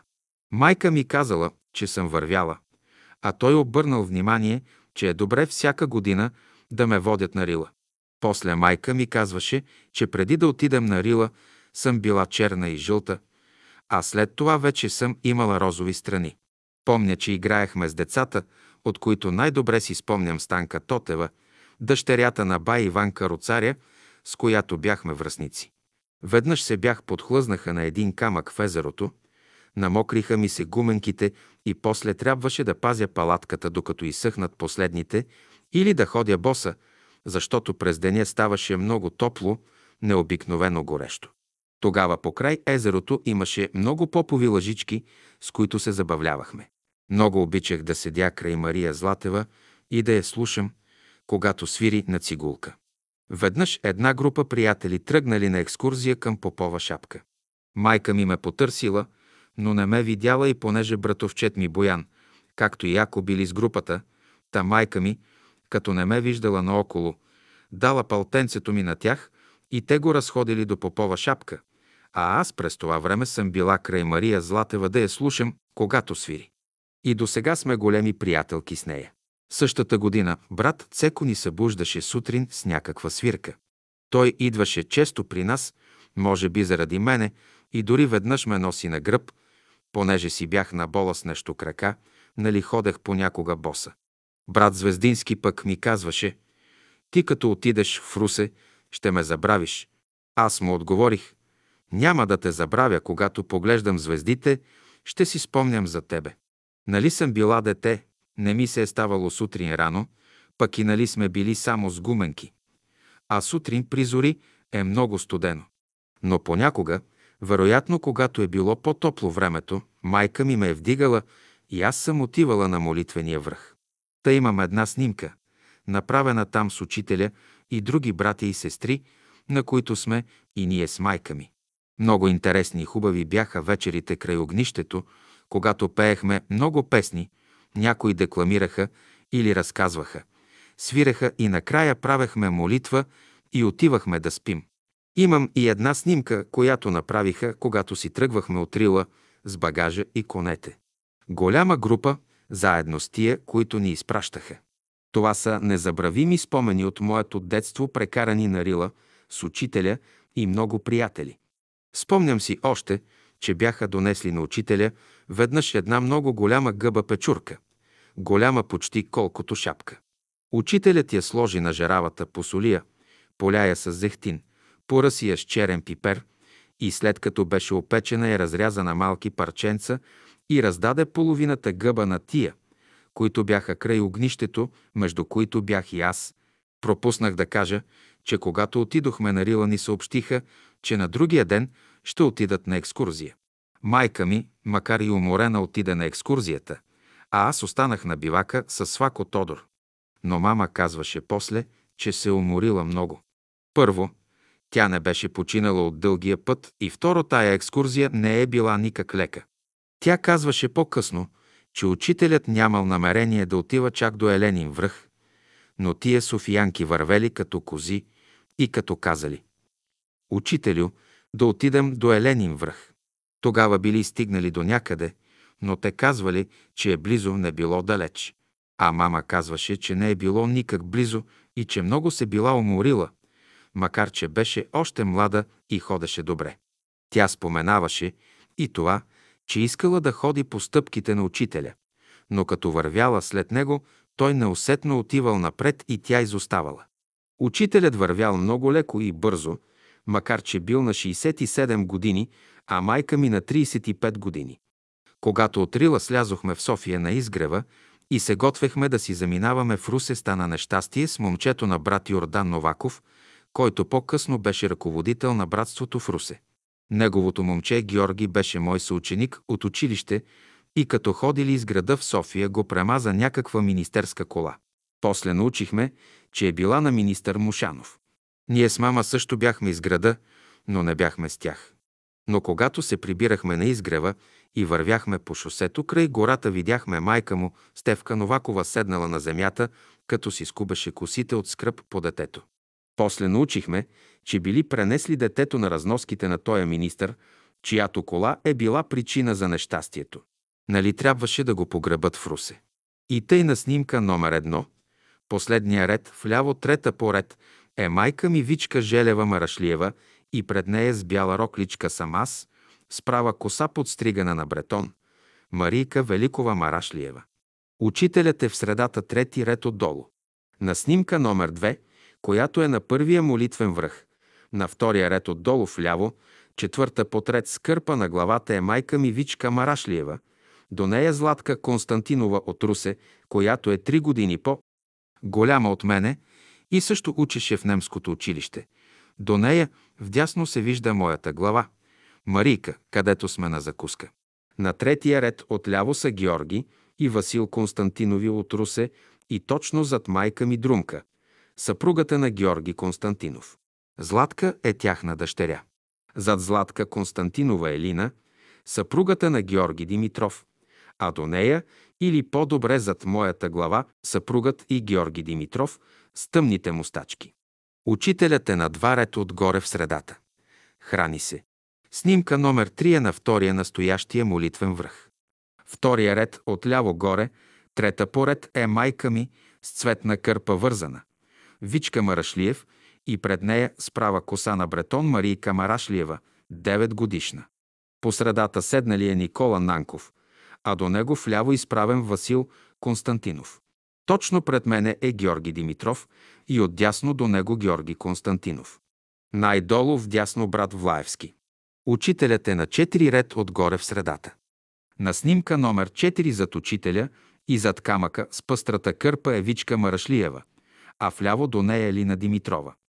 Вляво горе изправен с вдигната над брадата ръка Боян Ковачев, син на Тодор Ковачев. Свири на цигулка Симеон Симеонов. На снимка номер 5 най-горе вляво е Цеко и десета потред, с пъстрата кърпа на глава Вичка Марашлиева, до нея с мостаците Тодор Ковачев, 11 и 12 Боян Ковачев. На първия ред четвърти Петър Арабаджиев от Варна, а най-отпред сестра Янакиева, зад нея – до учителя в бяло, сестра Балтова. Групата, която беше от Русе през 1931 година, беше доста голяма. На една снимка виждаме Лина Димитрова, Георги Димитров, Вичка Марашлиева, Друмка Константинова, Стевка Новакова, Георги Константинов, над него вдясно Велик Константинов, до него Васил Константинов, подолу Тодор Ковачев, Йордан Новаков, Яко Бенвенисти, Георги Новаков, Марийка Марашлиева, Жана Новакова, Златка Константинова, Боян Ковачев и Стою Маркова полегнал до камъка. Вероятно и другите трима да са от Русе, но не мога да ги позная. Спомням си, че ме бяха повикали малко преди да направят снимката. Описаните снимки ще бъдат отпечатани в специални албуми към документацията на поредицата от изгревът. Три семе за засяване. Първоначално хората от братството в Русе са се събирали на беседи в къщата на брат Никола Ватев. По-късно къщата му бе съборена и на нейно място бе построена нова, в която живееха някои от синовете му или дъщерите му. Започнаха да се събират по домовете. Едната седмица в един дом на някой брат, втори път в друг и така известно време, докато братя Маркови, които бяха наели къща в центъра на Русе и имаха голям ъглов хол, приеха да се събират хората от братството от тях неделен ден. Това продължи докато през 1932 година. Тодор и Руска Ковачеви построиха салон на улица Мария Луиза, 39. В този салон се подвизаваха братя и сестри до 1971 година. Аз завърших трети прогимназиален клас през 1936 година в немското училище и баща ми искаше да ме запише след това в девическата гимназия в Русе. Но когато отива да ме отпише директора, настоял да остана там да продължа в немската търговска гимназия. Таксата там беше 1000 лева държавна такса и друга, към училището месечна по 360 лева, на което баща ми отговорил, че не може да плаща толкова скъпа такса. Тогава директора приел да плащам половин училищна такса плюс държавната. Баща ми се съгласил при това условие и така аз завърших немската търговска гимназия, като заплащах по 180 лева месечно, докато завърших през 1941 година. Поради това, че майка ми и Леля ми бяха в братството, че Свако и Леля бяха построили салона, в който се събирахме, двамата братя на семейството на майка ми се заквасиха в новото учение и си спомням, че Войчо ми Стефан, който остана в търговище и обработваше нивите на дядо ми, Желю беше станал вегетарианец и получаваше беседи, списание, житно зърно, както и в кабратство. Другият ми Вуйчо Калю бил първоначално на работа в железниците, но бил набеден като комунист и бил уволнен по време на железничарската стачка. Подробности не зная, но той беше ходил във Франция и живя известно време в Париж. Какво е работил там точно не зная. След време той се беше върнал и работеше в София в един склад за дървен материал. Навяно не му е било много леко и това са знаели лелите ми, защото когато работата в дюкяна на баща ми се увеличи, Свако Тодор и Леля Руска придумаха баща ми вместо да взема чужди хора за помощници, да вземе Войчо Микалю Желев Калев, брат на майка ми. Баща ми се съгласил. Войчо Калю не беше женен. Къщата ни в Доброджанския квартал беше вече свободна от квартиранти. И той дойде да живее у нас и същевременно да работи в дюкяна на баща ми като помощник на баща ми срещу заплата. Войчо имаше китара и мандолина и свиреше на тях. А аз бях започнала да свиря на цигулка. Не зная доколко той е бил вегетарианец, но той се хранеше у нас това, което готвеше майка ми. Тя знаеше добре да готви и се справяше отлично с домакинството. Никак не й беше лесно да готви на толкова хора. По-късно дойде да работи в Дюкяна и един братовчет по таткова линия – Колю. А по-късно и братовия син на баща ми – Симеон. Семейството стана още по-голямо. Но Колю не стоя дълго време, докато Войчо стоя доста години. Баща ми обичаше да пее и вечер, докато бяхме с Войчо Колю, пеехме много. Той свиреше с мандолината или акомпанираше с китарата братските песни и се създаваше приятна атмосфера. Войчо идваше и в салона на беседи от начало, но по-късно се дружи с някакви хора и се отклони, не идваше вече на беседи. Всеки отиваше там в зависимост с каква мая бе замесен или какво му беше семето, там го засяваха. Едни в братските нива, а други в чуждата нива. Четири търговия и комунален живот. Търговията на баща ми вървеше добре. Постепенно той напълни дюкяна си с тока и след някое време се премести в друг по-голям дюкян наблизо, като си взе и помощник. Майка ми дълго време помагаше на баща ми, особено в пазарни дни. Аз също помагах, когато бях свободна. Трябва дебело да подчертая, че майка ми има голям дял в това, че баща ми е успял в работата си като търговец и като човек въобще. Тя беше добра домакиня, умееше да шие, шиеше на себе си, както и на мене, дори като малка ми бе ушила пълто, беше ушила и на себе си. Тя държеше баща ми да бъде винаги чист и спретнат. Сутрин го оглеждаше преди да излезе, изчеткваше го и изпращаше го. Баща ми носеше костюми от най-хубав плат. Когато се поизноси костюма, тя ми ушиваше от него хубави роклички, с които отивах дори и на училище, докато бях малка. Тя имаше предвид, че баща ми се среща с най-различни хора – търговци, фабриканти, а и пред клиентите трябваше да бъде добре облечен, да има добър външен вид. Изобщо родителите ми имаха хармоничен брак. Майка ми правеше много добре сметките си, вкъщи се хранехме скромно, но никога не сме гладували. Трябва да кажа, че още през 1935-1936 година ни бяха дали от братските места на Свирчовица 3 декара нива за ползване. От същите места бяха дали и на Георги и Васил Константинови, на брат Иван Петров, на Георги Димитров и Никола Ватев. През есента реголваха тия места, т.е. ги подготвяха за засяване, а това значи да ги прекопаят на две лопати. Единият от братята Маркови, Стою Марков, който разбираше от лозарство, подготви лозови пръчки от сорта Болгар и други хубави сортове през зимата, като ги затопли при специални условия и през пролета ни продаде от тия пръчки. Ние засадихме тия три декара с лозови пръчки и накрая един ред кайсиеви дървета. Всичко вървеше много добре. Първата година засадихме между редовете в лозето, което още е младо и не може да ражда дини и пъпеши и си спомням, че имахме тогава разкошни пъпеши и грамадни дини. После пораснаха и кайсиите и ние сме давали кайсии и грозде за износ.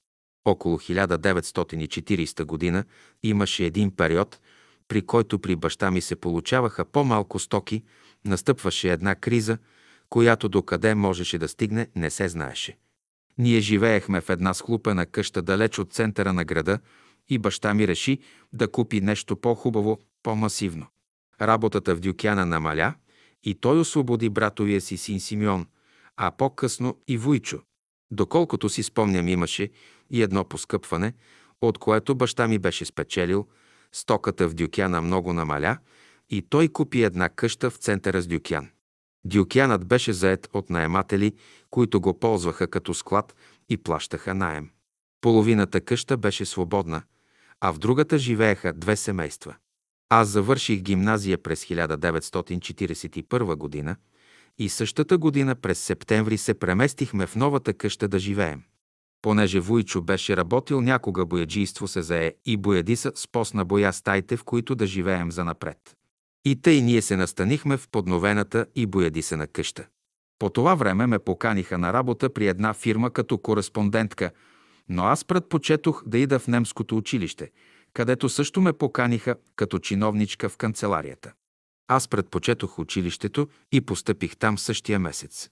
През това време стоката в Дюкяна все намаляваше и трябва да кажа, че накрая през месец декември 1937 година баща ми купи свойчо в съседство с братското ло за едно място от 20 декара, на което засадиха най- напред 4 декара овощни дървета и около 12 декара лузя.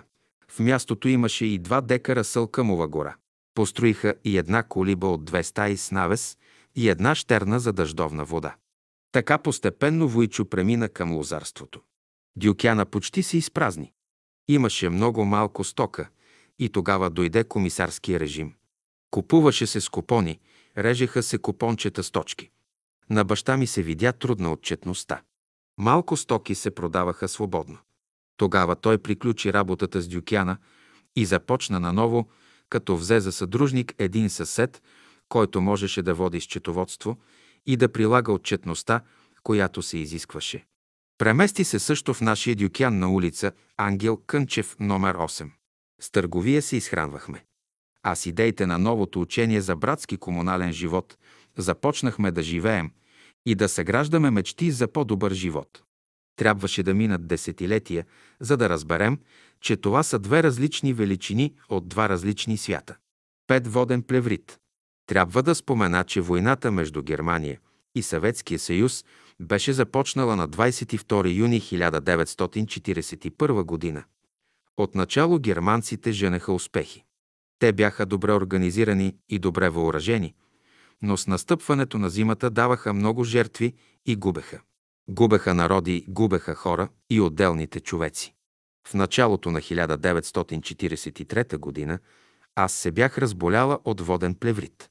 Положението ми беше много лошо. Аз останах на легло вкъщи, едва дишах, не можех да си поема въздух, имах болки. Ето започнах да губя и аз, понеже аз посещавах редовно лекциите и беседите в салона ни в Русе, а като се разболях, останах вкъщи. Брат Петър и сестра Олга Славчева, която бе от братството в София и беше дошла на гости в Русе, дойдоха двамата след екскурзия да ме видят. Те разговаряли с баща ми и майка ми дойдоха в спалнята, където аз лежах, но нищо не казаха. Само видяха, че аз държа книгата на Луи Коне. Трябва да поясня, че сестра Олга беше назначена като учителка в гимназията в град. Тутракъм по това време и понякога идваше в Русе, защото се познаваха с брат Петър, както и с другите приятели в Русе. На сутринта сестра Олга замина с кораба за Тутракън, но брат Петър дойде да я вземе, защото тя пренощува у нас и наедно с нея отидоха на пристанището. Какво са говорили, не зная, но след като е изпратил брат, Петър дойде у нас и ми даде някои наставления как да започна лекуването. Аз нямах познание, нямах и опит. Нямах тогава никаква охота за ядене и не можех да се държа на краката си. Изкарах една седмица на череши и ягоди без никакъв хляб. През това време правех по една изпотяваща парна баня. В кухнята по това време палехме печка. Беше 31 март 1943 година. И тъй върху печката слагахме един котел с вода, която оставяхме да заври, и в самата печка слагахме два-три камъка, които да се сгорещят силно. След това нареждахме малки столчета за главата и раменете и по-надолу, върху които лягах. Котела майка ми слагаше под гърба, където ми бяха болките. Пускаше камъните, така, щото водата започваше да ври и дори пръскаше малко и майка ми се страхуваше да не ме изгори. Така стоях 10-15 минути, като тя ме покриваше цяла с едно одеяло. През това време аз дишах колкото мога дълбоко. През цялото време бивах съвсем леко облечена, почти без дрехи. След парната баня се изтривах от пота и правех коремообтривна седяща баня в голям леген, по правилата и охлаждаща същевременно, защото я правех с вода, която да е приятна за тялото, но по-хладка. След това си обличах пижама, пиех по няколко горещи чая и лягах завита много добре, за да се изпотя обилно.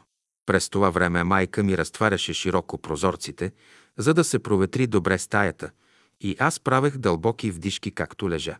Изпотявах се първоначално малко, а постепенно повече. После ставах и се преобличах с други сухи дрехи. Всичко мокро се изпираше. Така направих десетина парни бани съпроводени от коремообтривни седящи, охлаждащи бани.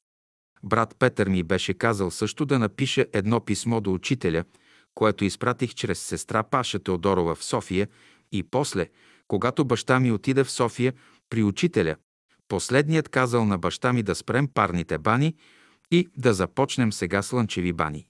Трябва да обърна внимание, че към края на времето, когато правех парните бани, един ден тъй обилно уринирах, което нещо очуди майка ми. Тя казваше, откъде се взе толкова течност от мене. По този начин водата от плеврита изтече и на мене ми олекна. Тогава постепенно получих и охота за ядене и започнах да ям по-малко готвено и малко хляб. През това време се бях откъснала съвсем от работата си, редовно правех дълбоки вдишки, молех се, четях, почнах да свиря и на цигулка и така нататък, както и да излизам. Учителят беше казал на баща ми да продължа лекуването, като правя слънчеви бани, макар и леко облечена, когато е облачно. Аз изпълнявах точно указанията, които ми беше дал брат Петър, както и учителят.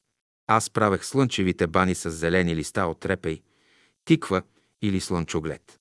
Вкъщи имахме голяма тераса, на която опъвахме един брезент, по какъвто начин бях защитена от вятър. Постилахме една рогоска, върху която лягах и майка ми ме покриваше цялата с зелените листа. По гръб и след това по лице. Започнах баните най-напред по 5 минути и постепенно увеличавах стоенето, след което правех охлаждаща баня на корема, пиене чай и завиване в легло, за да се изпотя. И така правех, значи, вместо парни бани. Слънчеви, като увеличавах времетраенето на банята постепенно. Когато нямах зелени листа, се покривах с намокрен и изцеден чершав от американ, но с листата банята беше по-ефикасна. Зелените листа се покриваха с капчици пот. За известно време лицето ми се избистри, аз бях вече здрава и ходех по екскурзии с другите приятели, както и на лозе, на свирчовица. Спомням си, че същата година, когато бях болна, баща ми не се бе грижил достатъчно за лозето и то се маноса, защото не спази времето за пръскане. Той казваше, детето ми е болно, не ми е до лозето сега. За дълбоките вдишки брат Петър ме научи най-напред да ги правя легнала, като слагах няколко книги върху корема си или някоя възглавница. Издишвах добре. След това вдишвах с едната ноздра, като броях до 6, задържах до 6 и изпусках до 12 от другата ноздра. Напълвах съзнателно корема си с въздух, така че книгите се надигаха. После изтеглях въздуха от корема си и напълвах дробовете и бално изпусках въздуха. Така се упражнявах в началото и постепенно увеличавах времето за вдишване, задържане и изпускане на въздуха, докато свикна. После започнах да ги правя седнала и накрая права. Дишането много ми помогна и доста време дишах най-усърдно. Впоследствие поизоставих вече дишането, но самата аз виждам, че ми е много необходимо и е от голяма полза и за това се стремя да дишам по-редовно. Трябва да кажа, че когато стана по-топло времето, започнах да правя обливни бани с слънчева вода или ако не е достатъчно топла, я загрявах малко. Но хигиенни бани правех обязателно. От това време на запознанството ми с сестра Олга Славчева имам няколко писма, от които се разбира, че и тя е питала учителя за мен, а отговорът на учителя е бил такъв, че всяко изпитание се дава на човека, за да оцени живота, който седи над всичко. Преживяното във връзка с тях съм описала в спомените си за нея. Тя беше на мнение, че трябва обязателно да следва музика, но аз не можах да сторя това. Имах завършена търговска гимназия и трябваше да взема приравнителна матура за гимназията. Успях да я взема 1950 година. Условията обаче се промениха. Бяха други времена вече. Все пак аз свирех братските песни, свирех на паневритмията в Русе, за да могат другите да играят. Иначе в Русе имаше и други, които свиреха на цигулка или на друг инструмент. Шест любими хора. Трябва да отбележа, че аз бях любимо дете на баща си. Още от малка той имаше желание да ме запознае с братския живот и с учителя. Затова ме заведе още 1925 година на събор в Велико Търново, където аз пръв път съм видял учителя и съм направила контакт с него. Баща ми искаше още от малка да ставам рано, когато бяхме в къщата в Доброджанския квартал в Русе и да излизам сутрин на изгрев с него. В близост до нас имаше една горичка, след това ЖП линия и после друга дъбова гора, а по-нататък беше поле. То оттам посрещахме изгрева. Правехме си молитва, после първите упражнения, дишане, облягахме си гърбовете на дърветата. Всичко това беше още преди да тръгна на училище. Мога да кажа дори, че отношенията между баща ми и мен не бяха като баща към дъщеря. Още от ранното ми детство така се случваше, че той споделяше много неща с мен като с приятел и това бяха уния неща, които бяха проблеми на всяко семейство. Дори понякога споделяше въпроси и чакаше да види как аз ще реагирам и какво ще бъде моето мнение по даден въпрос. Още от малко дете аз чух най-хубавите думи от родителите си за учителя. Ето защо израза на сестра Олга за баща ми. Той е велик брат от миналото, е верен и достоверен. Това е едно рядко съчетание и не е случайно, защото случайности в природата няма, а още по-малко случайности има в живота на хората. Аз твърде често споменавам, както и русенци споменават името на брат Петър Филипов – който в оня период от време беше един готов работник на Божията нива. Ето и мнението на сестра Олга Славчева. За него бих отишла не само в Русе, но чак на Северния полюс. Това е погледът на сестра Олга от едно друго поле. Това е погледът на една душа към друга душа. Брат Петър в онези години беше наистина образцов брат във всичко. Той се стараеше да бъде истински ученик на учителя, като се стремеше да прилага всичко, което учителят дава в беседите си, да го изпълни и спази. Ние пеехме и свирехме с него, изпълнявахме наряди и се стремяхме да съградим нещо в себе си чрез словото на учителя и когато той напусна Русе и дойде в София, ние се почувствахме осиротели и всичко около нас посивя. Нямаше го оня брат, който ни импулсираше и внасяше живот в нашето русенско братско семейство. След 1947 година сладкарницата на братя Филипови бе национализирана. Те не можеха частно да работят. Брат Петър влезе на работа в администрацията на Хоремък, а брат му в сладкарската работилница на промкомбината. Най-малкият брат Илия, който пееше хубаво, влезе като хорист в Русенската опера. Брат Петър Филипов беше отначало добре поставен и той организира 20 сладкарници в града, но по-късно, когато бе взето решение Хоремак да има почивен ден в сряда вместо неделя, той отказа да се подчини. Смяташе, че като е в администрацията, може да има почивен ден в неделя.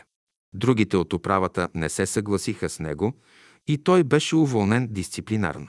Тук той допусна грешка, като по този начин изчезна от Русе, което бе голям удар за нашата работа в братството.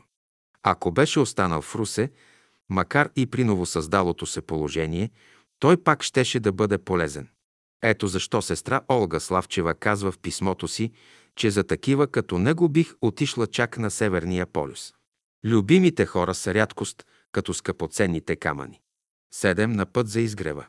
Ще се върна назад, за да допълня нещо, което брат Петър ни каза, когато през 1939 г. беше ходил в София при учителя. Винаги, когато идваше от София, той донасяше по някоя новина от там или някоя нова песен или нещо друго. Тоя път предаде следното казано от учителя. Тая година, който има възможност да иде на Рила през лятото, защото тая година може да се повтори чак през 1999 година. И наистина през това лято е имало най-много летуващи на Рила, най-много чужденци и най-добри условия. Само чужденците са били около 100 души от Англия, от Франция, от Литва, Естония, Русия и така нататък. Но аз бях повлияна от други неща и така мина годината. Аз не пожелах да ида, за което и до днес още съжалявам. Дори когато изпращаха чужденците от Латвия, брат Петър беше споменал да идем да ги изпратим, аз пак не отидох, а те минаха през Русе. Изобщо след заминаването на учителя, аз като че ли се пробудих от дълбок сън. Тогава започнах по-съзнателно да работя, да уча, запознах се с доста приятели, посещавах лекциите и беседите най-редовно. Трябва да кажа още, че като ученичка в гимназията отивах през лятото в София. А леля ми Катинка, сестра на майка ми, и свако ми Методий. Съпругът ти живееха там в квартал Иван Вазов. Аз прекарвах част от вакансията при тях и често отивахме с Леля на изгрева, но къщата им беше много далеч. Превоза с трамвая беше само до площад Йорданка Николова и след това се ходеше пеш през гората или по дървенишкото шосе. А и Леля ми не живееше близо до трамвая в квартала, за което съжалявах твърде много. През лятото тогава обикновено повечето млади брати и сестри бяха на Рила, та имах малко запознанства. Но един път, когато бях в Русе, брат Петър беше донесъл новината. Учителят казал всички места на изгрева да се закупят от братя и сестри. Като чух това нещо, аз се запалих от тая мисъл да купим някакъв имот на изгрева. По същото време Леля и Свако се оплакваха, че в София се живее по-трудно, че е всичко много по-скъпо, че пенсията му е малка и едва свързват двата края, а Леля не работеше и така нататък. Тогава аз, като отидох през лятото при тях, предложих да закупим имот на изгрева, защото те искаха да отидат да живеят в търговище. Дори имали вече някаква оговорка, но аз настоях да вземем имот на изгрева, който те ще ползват, като аз ще отида там по-късно при тях. Майка ми се съгласи да купим някаква къща. Баща ми си беше заминал за другия свят през 1947 година. понеже след 1944 година живеехме в едно време на бързи промени, брат Петър ни посъветва след заминаването на баща ми още същата година да си направим подялба.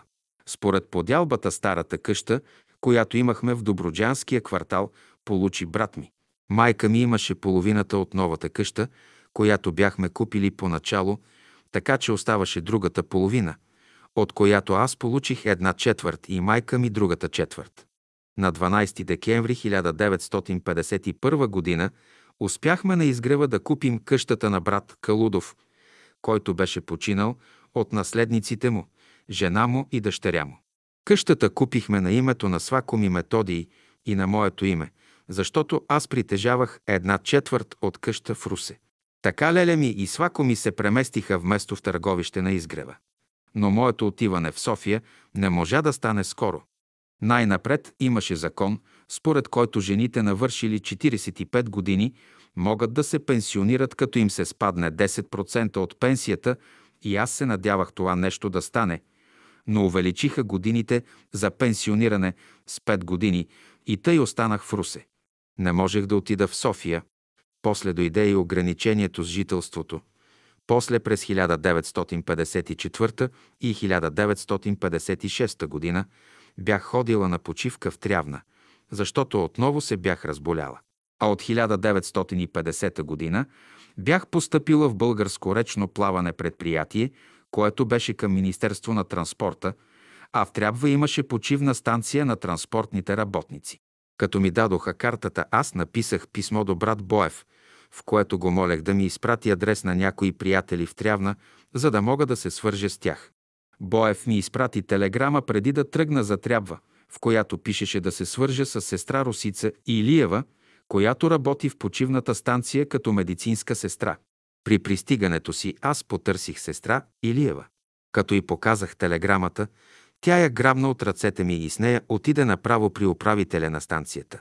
Аз стоях изумена, но чух тя като му казва, че брат Боев ми е пратил телеграма и че моли управителя да нареди да ми се дава постна храна на обяд. Вечерната храна беше винаги постна и на мен се даваше от вечерното ядене на обяд. По такъв начин въпросът с храната ми беше разрешен за един месец. Това беше през месец декември 1954 година. По-късно разбрах, че управителят на станцията бил зет на инженер Руси Николов от Стара Загора наш брат, т.е. управителят водеше дъщерята на онзи Николов. Снаха ми беше приятелка на жена му и е живяла преди от тях на квартира в Стара Загора. Още тогава се сближихме и с нея после отидохме у брат Цани Антонов, наш добър приятел. А брат Цани Антонов живееше със семейството на брат Славчо Петров и сестра Райна Михайлова. Математичка в къща Близнак. Гост на брат Цани Антонов беше по това време брат Иван Антонов, астролог, с когото се познавах. И така ние двете с Русица отивахме много често там на гости, пеехме, свирехме, разговаряхме и така нататък. Ще отворя тук една скоба да кажа следното. Когато в София започнали бомбардировките и ставало въпрос кой къде да се евакуира, учителят насочил брат Иван Антонов да иде при Цаню Антонов като братя по име и по убеждение. Та от всичко това можем да видим и заключим по какви чудни и невидими пътища учителят свързваше душите. Като ученичка в гимназията, за да бъда сутрин на лекция, съм отивала да спя у леля ми Руска Ковачева, щото да присъствам сутринта на лекцията и то с цигулката, нали ние живеехме доста далеч от салона. После, след като свършим училище, съм минавала да си взема цигулката и си отивах вкъщи. Понякога се хранех у леля или пък съм закусвала. Понеже спях от тях, когато имаме сутрин лекция, аз бях станала един вид и тяхно дете, и те ме очакваха и ми се радваха. После пропуснах едно важно нещо. След като си замина баща ми и ние си направихме подялба в един срок от половин месец, излезе закона за едрата градска собственост. Ако не бяхме си направили подялба, старата къща щяха да ни отнемат. Щеше да ни хване, както казват закона за едрата градска собственост. А по този начин тя беше на името на брат ми и той по-късно я продаде и майка ми тогава му прехвърля една четвърт от къщата ни в Русе. После, когато се разболях през 1943 г., аз поработих още няколко месеца до 31 март 1944 г. и напуснах немското училище под предлог, че съм необходима на баща си в Дюкяна. Наистина, той не беше добре със здравето си. Тогава се евакуирахме на лозето поради бомбардировките, положението на баща ми се влушаваше и, както споменах вече, той почина на 12 юли 1947 година. Беше прекарал някои тревоги. Получи диабет. След това отидоха с майка ми на хисарските бани, но те не му помогнаха, а напротив, влушиха състоянието му. Последните две години той беше почти налегло. Преди това аз бях напуснала работа и от 1 април 1948 г. работех със съдружника ни в Дюкяна до края на 1948 г., като от 10 септември 1948 година същевременно работех в едно строително предприятие Оспред в счетоводството до 4 август 1950 година. По това време аз вземах уроци и се явявах на изпити, за да взема приравнителна матура за гимназиално образование. През 1950 година, месец септември, получих тоя диплом. Обаче влизането в академия стана вече много трудно, изискванията бяха по-големи, имаше вече повече кандидати, които бяха много по-добре подготвени и аз се отказах от следване. 8 на изгрева при учителя. През 1943 година. Август бях отишла в София. Понеже Леля живееше в квартал Иван Вазов, аз приех поканата на сестра Ганка Парлапанова да постоя известно време на изгрева в нейната барака, за да съм по-близо до братския живот там. През това време Ганка вземаше да изпере горната риза на учителя, изглаждаше я и ми даде един-два пъти да му я занеса, като тя предварително внимателно я обвиваше в хубава тънка хартия. Аз отивах при учителя и му я подавах. Веднъж му подварих млякото, което тя купи от един млекар селянин и му го занесох. Навярно той беше поискал това. Учителят по същото време искал да му изпере един панталон, но Ганка предложила, понеже беше шивачка, да го обърне и ушие наново. С разпарянето се залових аз като свърших тая работа много внимателно. След това тя го уши. На 28 август на именния си ден бях получила бомбони и други неща от родителите си от Русев колет. Тогава имаш криза и много неща се продаваха на черна борса. Бомбони трудно се намираха. Та те не бяха от добро качество, но все пак сложих ги на една чинийка и ги поднесох на учителя да го почерпя. Дали имаше и нещо друго, не си спомням.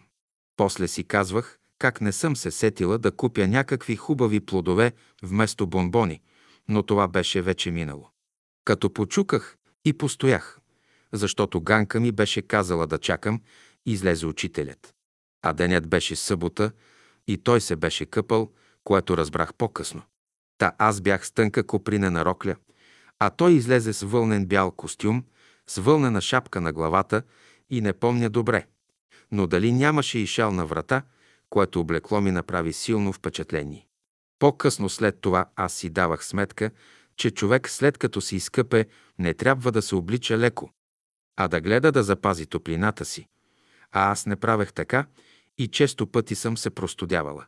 Учителят може би е искал и да се изпоти, или пък се е облякал така, за да не се простуди. Също по това време аз се хранех на братския стол на обед. Навярно съм помагала при сипването, защото аз се навъртах около мястото, където беше учителят, където седеше. Мина ми мисълта, дали учителят ще живее дълго още, дали има дълъг живот, нещо подобно. И като го наблюдавах, той така си обърна дланта към мен, като говореше с някого, застанал пред него, че аз можех много добре да видя линиите на ръката му, защото бях много наблизо. Пък си помислих, да, но аз не разбирам нищо от хиромантия, за да преценя. Исках да се срещна с учителя, но когато отидох ми казаха, че е в градината при лозичката. Това беше след моето боледуване от воден плеврит.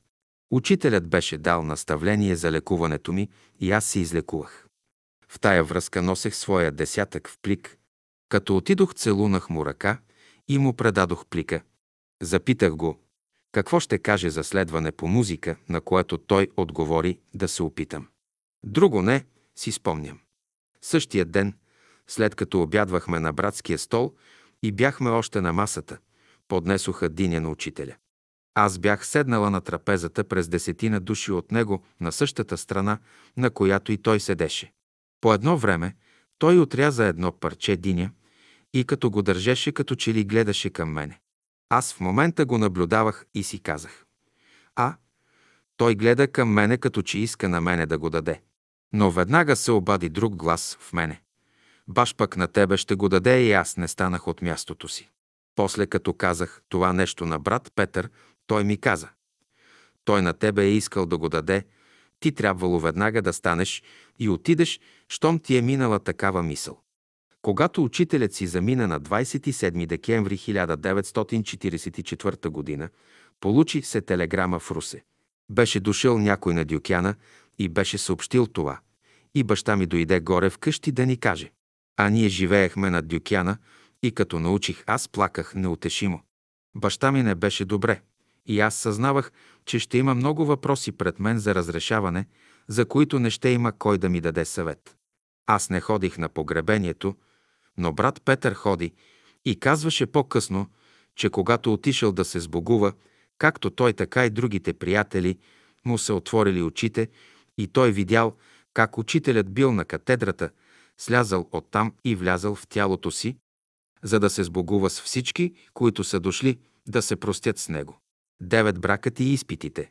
В Русе доста време след това не се чувстваше някаква промяна. Брат Боев изпращаше разни съобщения от името на братския съвет, който бе образуван тогава и чийто председател бе Тодор Стоименов, а след като той си замина го замести брат Борис Николов. Получавахме наряди и приветствия от София, както и разни съобщения. Беседи и лекции четяхме редовно. Но с течение на времето започна едно затягане срещу дейността на религиозните общества. Поискаха списъци на тия лица, които са от братството и ръководителите трябваше да ги посочат. Ръководителят в Русе Йордан Новаков записа в списъка и много от приятелите, които бяха починали наскоро, за да стане списъка по-голям. Причината беше тая да не би да закрият салона, където се събирахме. На 6 декември 1957 г. бе иззета литературата на братството от 5 часа и 20 минути вечерта от София – където е била на склад, както и от много братя и сестри, които бяха посочени в София и в провинцията. У нас в Русе също дойдоха сутринта двама цивилни и един милиционер. Ние малко преди това време си бяхме подвързали и подредили литературата, която имахме от учителя, и те направо си взеха томчетата, както бяха подредени в библиотеката ни, като напълниха два големи съндъка. Ние бяхме като замръзнали и не можехме да проумеем какво става и защо е това нещо. Спомням си, че тогава бях на работа в параходство българско речно плаване и трябваше поради това да отида по-късно на работа. Но доста преди това бяха ме викали в съвета и цивилни лица ме разпитваха и ми задаваха въпроси, като искаха да ми дават литература да чета. Един вид да ме привлекат за друга работа, но аз отказах под предлог, че имам други убеждения и че не желая това. После още няколко пъти ме викаха в милицията да ме разпитват отново, като ме накараха да подпиша, че няма да съобщавам никому, че са ме викали и ако говоря за това да бъда строго наказана. Така аз не говорех абсолютно нищо в службата си във връзка с братството и когато ме запитваха нещо, казвах, че аз съм дошла на работа, за да изкарвам прехраната си, а не за други неща. През всичкото това време аз продължавах да си ходя в салона в Русе, където четяхме беседи и лекции. Постепенно се промъкваше страх у всички хора в България, които не бяха съгласни с комунистическите идеи. През този период имаше доносници, зложелатели, подслушвачи, разни тайни и явни агенти, можеше за нищо и никакво да те вкарат в лагерите, които не знаехме колко са на брой и за които като чуехме, настръхвахме.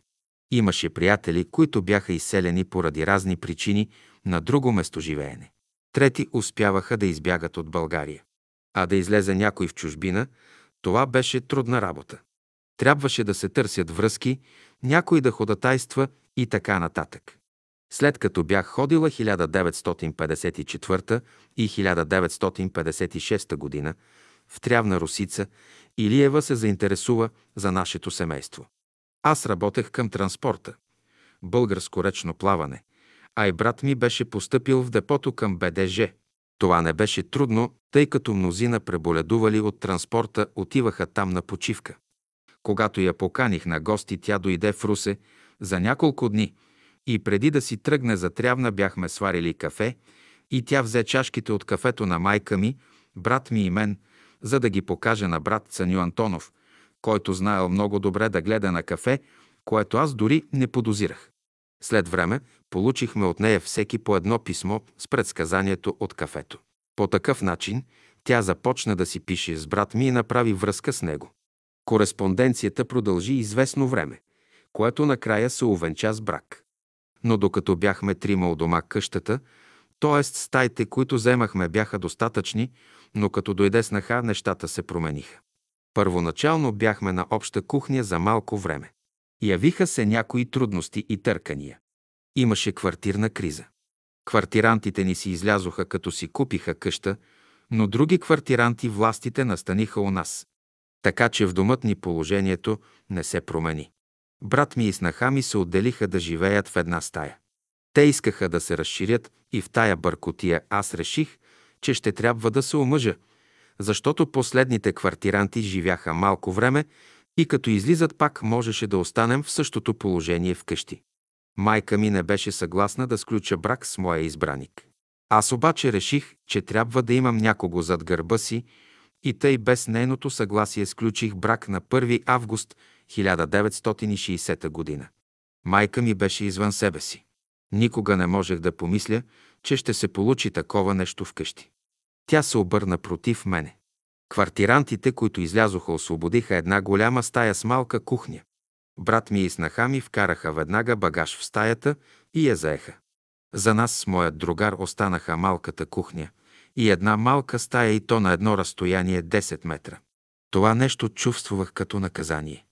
На 13 март 1962 г. родих Виола, хубаво, едно дете, но което заболя повторно още на 14-я ден от жълтеница с гибелни последици. Последва възпаление на подкорието на главния мозък, енцефалит, вследствие на което детето по-късно не можеше да върви и да говори. Главата му беше увиснала. Ходих с него при много лекари в Букурещ, в София. В края на декември 1968 г. почина съпругът ми и след това на 1 юни 1969 г. почина и детето. Пропуснах да кажа, че след като се роди детето и се разболя, влязохме в болница, където прекарахме 40 дни. Там, между другото, бяха му направили пункция на гръбнака. Тогава майка ми се смили над мене. Приеме в нейната стая. Междувременно бяха излезли и другите квартиранти и по такъв начин ние си освободихме цялата къща. Майка ми гледаше детето, докато аз съм на работа. След това аз си го поемах или съпругът ми. През пролета на 1968 година ходих на екскурзия в Полша и Германия. По-късно, през месец октомври, ни изпратиха на друга екскурзия от предприятието като награда до Будапеща и Белград с пътническите кораби на БРП. Преди да тръгна на тази екскурзия, бях взела да чета книгата за гладуване от Шелтън. Започнах да я чета, но стигнах само някъде в началото. А съпругът ми боледуваше от язва. Пролетно време и есенно време той страдаше много, а беше напуснал работа, за да гледа детето. Първоначално искаше аз да напусна работа, за да го гледам, обаче аз не се съгласих, защото още нямах възрастта за пенсиониране и нямах достатъчно трудов стаж. Тогава той реши да напусне работа. Като се върнах от екскурзията, той ми каза, че започнал да гладува, т.е. иска да се лекува с глад и че гладува от 8 дни. Но той нямаше сили да държи детето и му беше неудобно, че майка ми трябва да се занимава с него. Тогава му дойде идеята да отиде при един наш приятел на село, в село Пепелина, Русенско. Тоя приятел се казваше Колю Николов. Той беше гладувал 28 дни наскоро.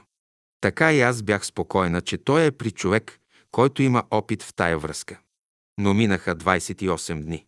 През това време аз от време на време го навестявах, носех му дрехи, връщах други. Понеже там на село той, съпругът ми си служеше с електрическа печка, започна да го дразни миризмата от печката. Тогава поискал от брат Колю да му вземе една кола и с нея и багажът, който имал да отиде в селото при родителите си, село Тетово на 30 км от Русе. Наел му брат Колю кола, с която Иван отива там и остава на грижите на майка си. Тя му пали печка само с дърва, купила нов чайник, за да не му мирише на нещо. Баща му се отказал от цигарите, защото Иван не може да понася миризмата. Всичко това добре, но той продължава да гладува, въпреки писмата, които му пишех най-редовно и го подканях да започне да се храни. Той не слушаше, докато един ден дойде негов приятел от Тетово и ми съобщи, че Иван е изгубил съзнание. А напоследък писмата му ставаха все по-кратки и накрая започнал да не вижда и последното писмо беше написала майка му. Тръгвам аз веднага за село с приятеля му, но какво се оказа? Че родителите му викали вече лекар, били му инжекции, майка му била взела една мека кружка, смачкала я и му дала да я изяде. Последната навярно е раздрала червата му, които са били напълно изтънели поради гладуването. Затова той е изгубил съзнание. Трябваше да започне да се храни с сок от портокал и то прецеден през марля на два часа по лъжица, дни наред, според дните на гладуването. Оттам е дошло губенето на съзнание. Като отидох в Тетово, в стаята, където той лежеше, дойде лекар. Иван за малко щеше да прехапе езика си, ако не беше лекарят. Последния нареди веднага да идем в болницата в Русе. Дойде линейка и ние отидохме в Русе. Още с пристигането ни веднага почнаха прегледи от разни лекари. Сложиха го на система, преливаха му кръв и така нататък. Гледаха го на рентген. Беше сензация. Заредиха се лекари, фелчери да го гледат и да ме разпитват. Дойде и съдебен лекар. Идваше ми да потъна в земята и не знаех вече какво да отговарям. Две нощи бях при него в отделението. На третата нощ лекарят каза, че вече не ще мога да издържа и тогава остана сестра му. Дори и тя даде кръв да му прелеят. Тя имаше същата група. През всичкото това време той бълнуваше, говореше за кружки и ябълки, за детето, че го обича и така нататък. Но на третата нощ той почина и около три часа дойде сестра му и каза, че той е свършил. Родителите му пожелаха да бъде погребан в село Тетово. Аз се съгласих да бъде тяхната воля и тъй на 1 януари 1969 г. той бе погребан. В деня на погребението заваля много хубав, пухкав сняг, който се сипеше. Най-напред ситен, а после по-едър, докато през нощта тъй натрупа, че блокира пътищата. Брат ми гази с други хора дълбокия сняг и отида до другото село Червена вода и оттам с влака до Русе. Трябваше да се рине дълбокия сняг. Снаха ми бе сама с децата. Пътниците бяха блокирани. Не пътуваха автобусите. На третия ден отидох с Снегорина до съседното село Ново село. Оттам тръгна автобуса за Русе и аз се придвижих, за да поема децата. Снаха ми трябваше да отида на работа. Ползвах няколко дни отпуск, докато дойде майка ми и поеме детето. Тогава тръгнах отново на работа. Така несполучливо завърши опита на моя съпруг, който изкара 64 дни глад или да ги кажем 60 дни. Обаче опита му беше несполучлив, защото отпостването не беше правилно. А то беше много по-важно и опасно, отколкото постенето, гладуването. Споменах, че съпругът ми Ивана Спарухов Иванов си замина в края на 1968 година. На 1 януари 1969 година беше погребението му. През тия дни в мене ставаше голяма борба. През главата ми минаваха най-различни мисли. Защо стана така? Защо той не послуша? Защо се изостави? Защо се обърка така, за да стигне до тоя край? Какво можех аз да направя след като ходех на работа и в останалото време се грижех за това болно дете? Добре, че можех да го оставям на майка си. Гледането на детето съвсем не беше лесна работа. Едно дете на 6-7 години, което не може да върви и говори. Пък и тя каква вина имаше, че трябва да го гледа. Майка ми беше вече над 70 години. Какво ли ме чака още? Дали няма да го отдадат неразбиранията ми, но защо? Аз многократно го предупреждавах да почне да се храни. Защо трябваше да се изтощава до такава степен? Сега, навярно, пак ще ме викат и разпитват в милицията за него, за негови случаи, но нещо ми говореше отвътре. Всяко чудо за три дена, всяко чудо за три дена. Някой ми говореше отвътре и искаше да ме успокои. Но никой не ме извика, за да ме разпитва, освен колеги на работа и познати. След 40-тия ден ме извикаха в милицията, да кажа как се е получило това нещо, та той да почине от гладуване. Обясних за книгата, която бях взела да прочета и която не прочетох. Показах писмата, с които го предупреждавах да започне да се храни и че не ще мога да му помогна, понеже не съм запозната с лекуването с глад. Обръщах му внимание на това, че е опасно. В книгата на всяка страница предупреждаваха, че този, който се лекува, трябва да бъде или в болнично заведение, или под наблюдение на лекар, който е запознат с това лекуване. Но той казваше на близките си, още малко, и то не веднъж, а много пъти, а в същото време писмата му ставаха все по-кратки, докато един ден той накарал майка си да пише, защото той не виждал, което показва, че клетките му започват да се самоизяждат. И тя изрежда да купя лимони, портокали, краставици, че вече ще започне да се храни. Обаче лекуването с глад не е опасно, но отпостването, преминаването на храна е най-важното в случая. Човек трябва да бъде напълно осведомен за отпостването. Функциите на организма са намалели до минимум и човек трябва много бавно и постепенно да увеличава приемането на храна. Най-напред трябва да започне с сокове и то разредени, защото червата са изтанели. Ако човек е гладувал примерно 10 дни, трябва 2 дни да бъде на сокове. Препоръчва се захранването да започне с портокалов сок и то една лъжица на 2 часа, който да бъде прецеден през марля първоначално. При едно такова гладуване като неговото, ако се нахрани само с супа, дори смъртта е неизбежна.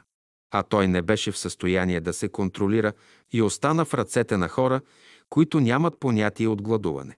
Аз също не познавах гладуването какво е точно. След като се случи това с него, аз имах представа вече, но беше късно. Около година след това, а междувременно беше починало и детето, дойде у нас ясновидеца Влайчо Жечев и стоя десетина дни. През това време правехме всеки ден молитви за Иван. Последния ден, когато Влайчо щеше да си заминава, аз сънувах следния сън. Няколко души бяхме застанали на една височина. По едно време някъде по-отдолу идва Иван, моят другар, спретнат и избръснат, облечен в черния си работен костюм, с барета на главата и като наближи ми подава ръка за поздрав. Ръкостискането му беше като че в действителност. Така го почувствах. В това ръкостискане той изразяваше своето съжаление, че ми е създал тия тревоги и същевременно благодарност за това, което съм била сторила за него. В това време приятелите, с които бях, започнаха нещо да негодуват от присъствието му. В този момент някой извика молитва и аз се събудих. Сутринта разказах сънят си на брат Влайчо, а той отговори. Може да сме му помогнали нещо с нашите молитви. Молитвата е светлина за душата и живот за духа човешки. Десет къща на изгрева за гарсониера. През 1963 г. беше починал Свакоми Методий в София. Съпругът на Леля ми Катинка. Тя остана да живее сама. Всяко лято аз отивах и изкарвах отпуската си там с детето, идваха и съпругът ми и майка ми, защото гледахме колкото може повече да стоим в София заради детето. В София по принцип е по-хладно и въздухът бе по-чист на изгрева. Там прекарвахме един месец в болница, водихме го на лекари, лекувахме го по Димков. Детето първоначално не можеше да спи. Направи ми силно впечатление, че след като му правихме шапка от квас на главата, то започна да спи спокойно и гледането беше малко по-леко. Но то не можеше да върви и говори, а ставаше все по-високо и по-тежко. Иначе не беше пълно. Съпругът ми беше ходил при ясновидката Ванга да пита за него. Тя казала, че и тя не вижда, но няма изход. Това е. Като стане на 7 години ще се оправи. А то си замина, както казах, на 1 юни 1969 г., точно на 7 години. Така се оправи. След като си заминат съпругът ми и детето, аз останах с майка си. Брат ми беше със семейството си, но в един дом естествено. Тогава започнах да мисля как да направя, щото да мога да отида да живея при Леля.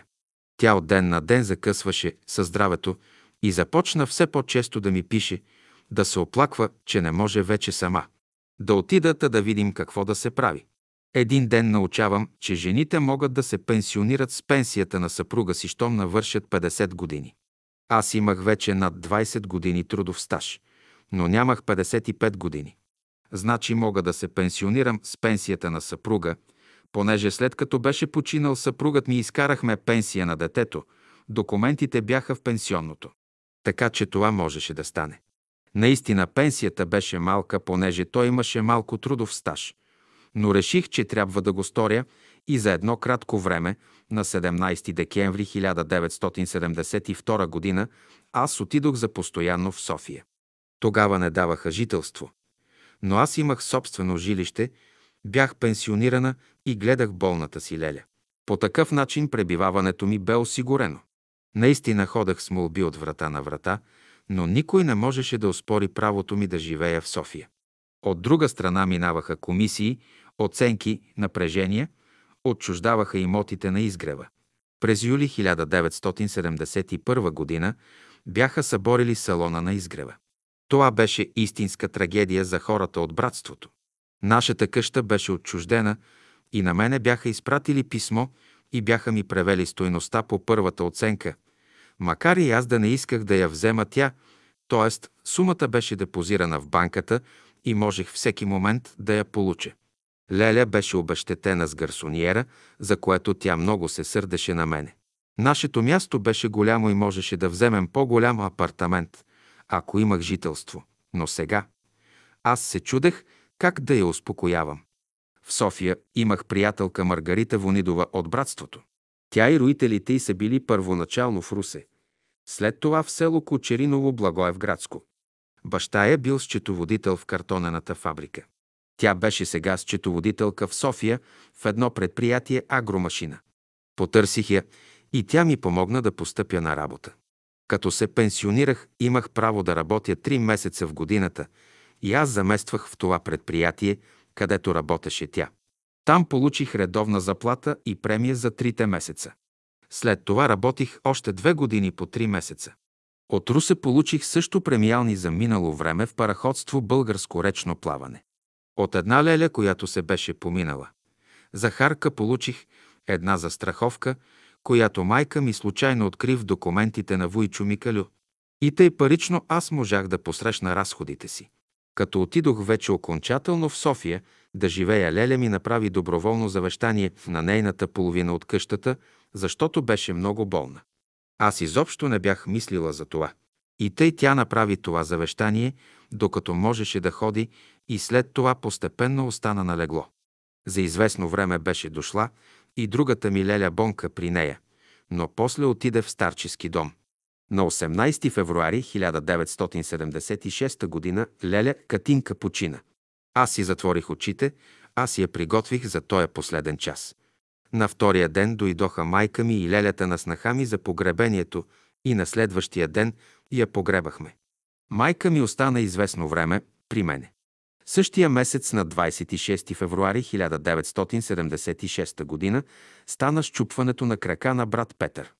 Бяхме на обед седнали с майка ми, когато дойде един работник от градини и паркове, София, където той работеше, предаде ми ключа от думът му и каза, че с Петър Филипов е станало нещастие, кракът му е бил щупен от някаква ваза от мозайка, която паднала върху кракът му и че той е постъпил в Пирогов. Изобщо пребиваването ми в София беше низ от напрежение и трудности. Впоследствие брат Петър казваше, че учителят му казвал да напусне работа, обаче той имал задължение и за това работел. Често го повтаряше като пример, че не е бил послушен и е наказан за това. На брат Петър му направиха операция на крака, който беше освен щупен, но изтрошен. Бяха му сложили кюнчер и отделно планка. По това време при него живееше Ангел Христов Ангелов от Варна и учеше в рисователното училище, което беше до изгрева. Ангел го обслужваше след операцията, когато дойде вкъщи и лежеше. След това започна с патерици да ходи и накрая с бастун. Вече за работа не мислеше, но беше късно. За нашите имоти на изгрева мина нова оценка, но това се отнасяше само за частта на Леля. Местата струваха вече по 9 лева, а не по 4, както бяха при първата оценка. Повишение обаче на мене не дадоха и през лятото на 1978 година ме извадиха от жилището ми, като ме настаниха в оборотно жилище в ЖК Люлин. Като собственица имах правото на избор за апартамент в един блок на Ботк. Всъщност предложиха две гарсониери на четвъртия и на шестия етаж. Аз предпочетох на шестия етаж. Но сега имаше други неприятности и построяването се забави. Строителното петно, което беше за нашия блок, го дадоха за построяване на легация и след това трябваше да се водят дела и да се освобождава ново строително петно, докато се построи нашия блок. По това време, още докато не бях извадена от жилището ми, се опознах по-отблизо с една сестра от братството Донка Проданова. Донка идваше при брат Петър, помагаше, изплакваше се на него като пред баща. Съветваше се с него. Той й казваше често да спре работата, защото тя имаше възраст за пенсия и да си гледа здравето, защото беше много болна, но тя не искаше да остави ресторанта, в който работеше. Там получаваше храна, а на гардероба й даваха често бъкшиш. Тя фактически вземаше от едно място, а ги даваше на друго, защото беше много щедра. Тя имала място на изгрева и я включили в блока, който бива построен от видни бойци против фашизма на нейното място. Но понеже била сама и бяха отнели една голяма стая, хол, от апартамента и по такъв начин и даваха по-малка жилищна площ, а искаха същата стойност. Тя плачеше и се тормозеше, че е изиграна. Идваше при мене и плачеше. Не искаше да влезе да живее в апартамента си, понеже и бяха предоставили една стая в центъра на София и там се грижеше първоначално за генерал Стоянов, а след това за дъщеря му и работеше като гардеробиер в руския ресторант. Тя беше болна, но пак искаше да работи. Единият ти бъбрек не работеше, а другия беше болен. Ходеше на прегледи при разни лекари и те я предупреждаваха да се оперира, но тя се страхуваше и не си направи операция. Когато искаха да ме вадят от жилището ми, тя дойде и ми предаде ключовете от апартамента си и ми каза, каквото нямам къде да сложа да го занеса в апартамента й. Той беше съвсем празен. Но имаше дрешник и кухненски шкафове. И наистина аз не можех да си взема всичко и да го пренеса в оборотното жилище. Занесох при нея една шевна машина, едно походно легло, одеяла и някои дрехи за носене. Подредих оборотното жилище, но повечето време прекарвах при брат Петър, понеже оттам ходех още в двора си, където имах някои насъждения, спях в апартамента на Донка и ходех по мои и нейни задачи. С течение на времето успях с молби и тичане по учреждение да обърна внимание на това, че апартамента и не струва 17 000 и нещо, след като са и отнели хола. И тя получи накрая нова оценка 13 000 и нещо. Получи и нотариален акт за него. Апартамента й беше празен. С нейни средства и закупих 6 тапицирани стола и три други, но масивни за трапезарията. Тя си поръча две глави легла с ракла. Дадох и едни плат за завеса на едната стая и други някои подробности. Така можеше да живее в апартамента. Един ден тя получи криза и остана през зимата вкъщи в апартамента си. Тогава оцени, че е хубаво с парно отопление. Другите обитатели на блока живееха вече години наред, а тя се наказваше в студената стая в центъра. От тогава си идваше вече там. Само в редки случаи оставаше в града да спи. Накрая се премести. Поръчах да дойде камион, дойде племенника на брат Петър Филипов и друг някой, и за половин ден всичко, какво имаше тя, бе пренесено.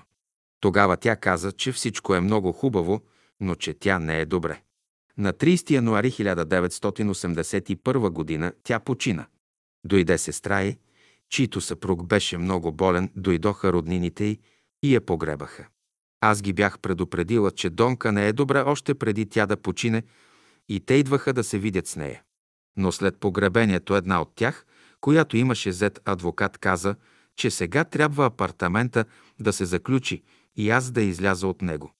А аз имах дрехи, които носех през лятото и през зимата и някои завивки. Трябваше за час, два да пренеса временно всичко у брат Петър и така направих. Отидох си в оборотното жилище на Люлин. Заключиха апартамента, но след време сестра й дойде и отново ми даде ключа. За мен беше удобно да живея на изгрева. Готвехме у брат Петър и там се хранеха той, брат Боян Златарев, Ангел Ангелов, който беше услужвал на брат Петър и който беше племенник на Михаил Ангелов от Варна, близък приятел на брат Петър, а после и Филип, племенника на брат Петър, който бе осиновен от него. Понеже аз не спях и не стоях в апартамента си в ЖК, Люлин Ангел се настани там временно. Аз отивах от време на време, ако ми потрябва нещо, което съм оставила там да го взема, и пак се връщах. Рядко съм преспивала, когато Ангел е отсъствал.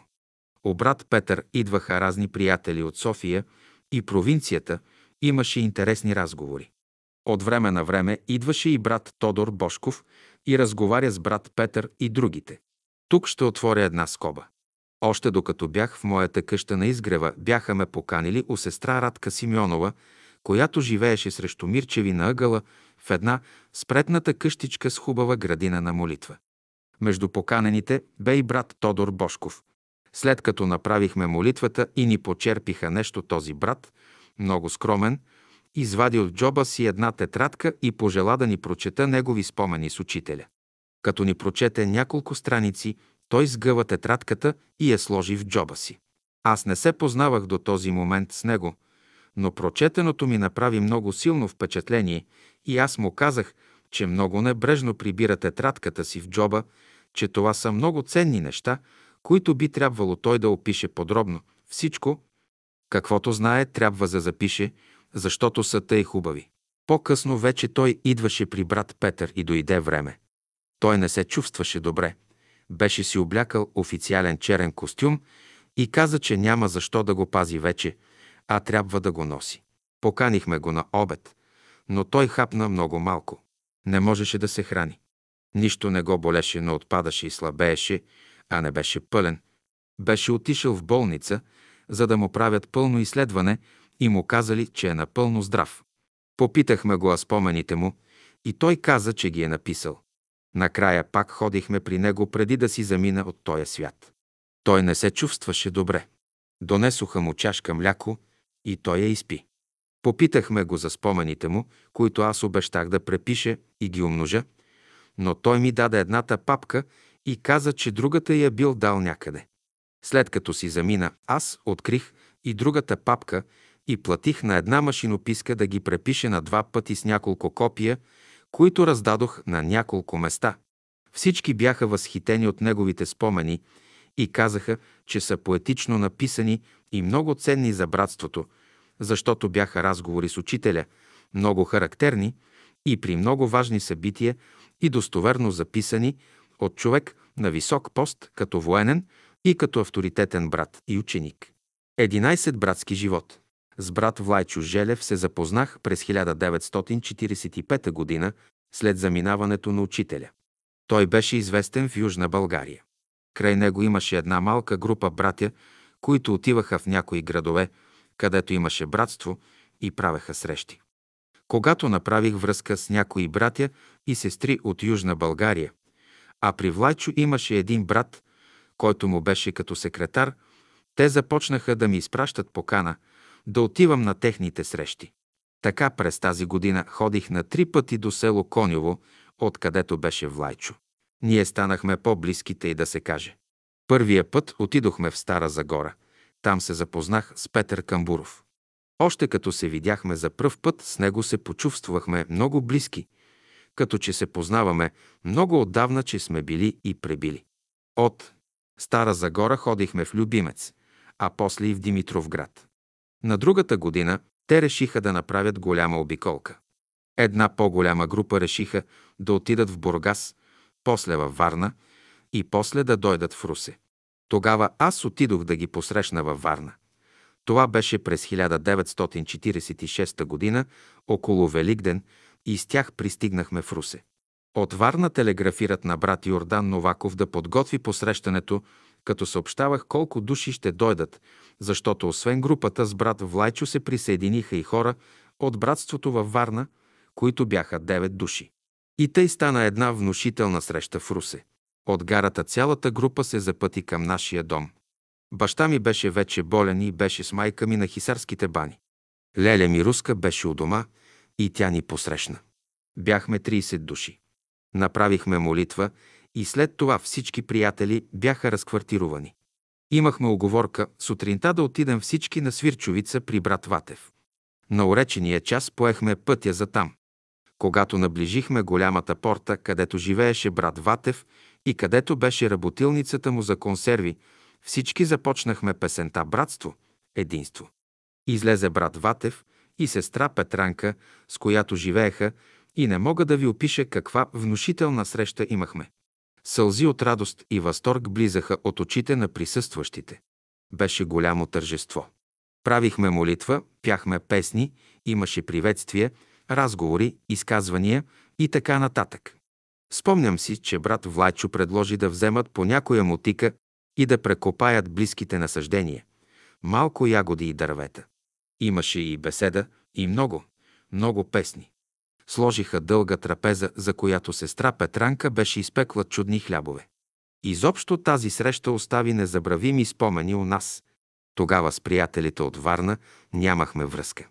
От тогава насетне се опознахме и станахме близки. Най-напред изпратихме гостите от Южна България, а след това на другия ден и гостите от Варна. По-късно варненци пък ни поканиха на среща и тъй се заредиха и други срещи. Братският живот течеше пълнокръвно. Сънят с черната котка. Синът на ръководителя от Нова Загора Георги Маринов на име Димитър. Митко беше болен от туберкулоза и лежеше в Русенската окръжна болница. Подробности не знаех, но майка му дойде в Русе, за да го вземе в Нова Загора. Но преди това тя беше пратила писмо до нас, защото ние не се познавахме. Като получих писмото, аз отидох на посещение в болницата да го видя. Поговорихме с него и след това си отидох вкъщи. А ето една вечер сънувам следния сън. Аз съм в болницата, в неговата стая. От стаята има стъклена врата двойна, от която се излиза на една площадка и от нея се слиза по няколко стъпала към градината на болницата. По едно време се зададе една черна котка от двора, която искаше да влезе в стаята, но аз застанах на вратата и я подгоних, не позволих да влезе в стаята. Минаха ден-два и майка му на Митко дойде. Изписаха го от болницата и тя го доведе у нас. Докато стане време за тръгването на влака, имаше няколко часа. Послахме му на Миндера в кухнята и там разговаряхме. Направихме молитва и аз му изсвирих на цигулка няколко от нашите песни. Бях особено вдъхновена. Когато стана време, те си заминаха за Нова Загора. След известно време получих от него едно хубаво писмо. Митко изказваше своята благодарност, че сме го приели е нашия дом. Не след дълго получихме съобщение, че Митко си е заминал. Тогава си казах, дали Митко не щеше да си замине още в Русе и дали сънят ми показа, че той ще си отиде жив в Нова Загора. Аз бях любимо дете на баща си. Още от малка той имаше желание да ме запознае с братския живот. Искаше да ставам рано сутрин и с него да излизаме на изгрев. В Русе, близо до нас, имаше една горичка. Ние минавахме през нея, след това имаше ЖП линия, още една дъбова горичка и след това поле. Оттам се виждаше изгрева на слънцето. Статко си правехме молитва, а след това и първите упражнения. Това беше още преди да тръгна на училище. Баща ми умееше да разказва случки и приказки, да забавлява, съгласяваше се да играе с децата. Много хора му се доверяваха, по-късно и жени изплакваха тревогите си на него. Той изслушваше, съветваше, насърчаваше, успокояваше, подкрепяше. Понякога, когато отивал при учителя, разказвал и на него някои случки, Дори и приказки и учителят понякога се смеял със сълзи. Възрастните приятели са имали симпатии към баща ми и са го наричали брат Величко. Веднъж, когато баща ми разказвал проектите си на учителя, последният му казал «Бягате подир сапунени мехури» при едно от гостуванията на учителя в град. Руса на братството приятели направили постъпки пред местните власти и общината да се отпусне градския салон, за да може учителят да изнесе беседа на гражданството. Не му разрешили. Имало силна атака срещу него. А в стаята, която му била определена да почива и да преспи учителят, непрекъснато излизал или влизал в нея. Вероятно е правил своите невидими операции, с които да излезнат онези духове от Русе, които бяха влезнали в общинарите и му бяха запретили да говори. 12. Петър Филипов Като ученичка аз ходех на беседи и лекции в салона, като преспивах у свакоми Тодор Ковачев. Ходила съм и на стопанството, но за комуната мога да кажа много малко, защото тогава съм била съвсем малка. Но бях завършила прогимназия, когато веднъж баща ми каза, че са дошли в Русе някакви братя сладкари, които му направили много добро впечатление и които били от братството. Мисълта му е била за Петър и Стефан Филипови. Те имали желание да отворят сладкарница в Русе. Били на квартира у някакъв турчин, а после у брат Георги Константинов, който живееше близо до настоящата централна гара в Русе. След известно време дойдоха и другите им двама братя Ноюи и Илия, а по-после и сестра им Райна да им готви. Така живяха Тео Константинови известно време, докато след време се преместиха в жилището над сладкарницата. Вероятно тогава са го били купили. Работата в сладкарницата им вървеше много добре. Те бяха млади, пъргави, услужливи. Съпругата на големия им брат беше починала и после, когато той се ожени повторно в Русе, детето. Бонка от първия му брак дойде в Русе за известно време, но после остана при сестра им Николинка, която беше омъжена за Тасио Вълчев и живееха в Горна Оряховица. Николин се изгледа и омъжи по-късно това момиче Бонка, което живя по-късно в Трявна. Но Тасио Вълчев е имал къща в Арбанаси в съседство с комуната, Арбанашката комуна. Стефан Филипов остана да живее в къщата над сладкарницата, а братята му излязоха на квартира наблизо в махалата до сладкарницата на улица Мостова. По едно време Стефан се разболя и почина. Тогава трябваше да направят подялба на имота и помня, че Петър казваше, че отишъл при учителя да го пита как да се поделят, а учителят казал справедливо и по-братски. Тогава те разделили имота на части и той казваше за всички кой каква част е получил. На семейството на брат им Стефан остана къщата над сладкарницата, по-нататък не зная друго. Спомням си, че докато бил жив брат им Стефан били решили да закупят хладилници за пастите, които произвеждат. Дори били внесли известна сума за тая цел. Но като отишъл Петър при учителя и споменал за това, учителят казал, че няма да имат нужда от хладилници. Като чул това нещо, Петър отишъл и изтеглил внесената сума. Като се обадил на брат си какво е направил, брат му започнал да крещи. Как може да си позволяваш такова нещо? И наистина, те разбрали по-късно, че няма нужда да имат хладилници. Щом излезели пастите от производството, до вечерта всичко се продавало и не оставало нищо за другия ден. Те работели с най-качествени материали и цялата продукция за кратко време се продавала. И наистина човек изпитваше удоволствие да влезе в сладкарницата на братя Филипови.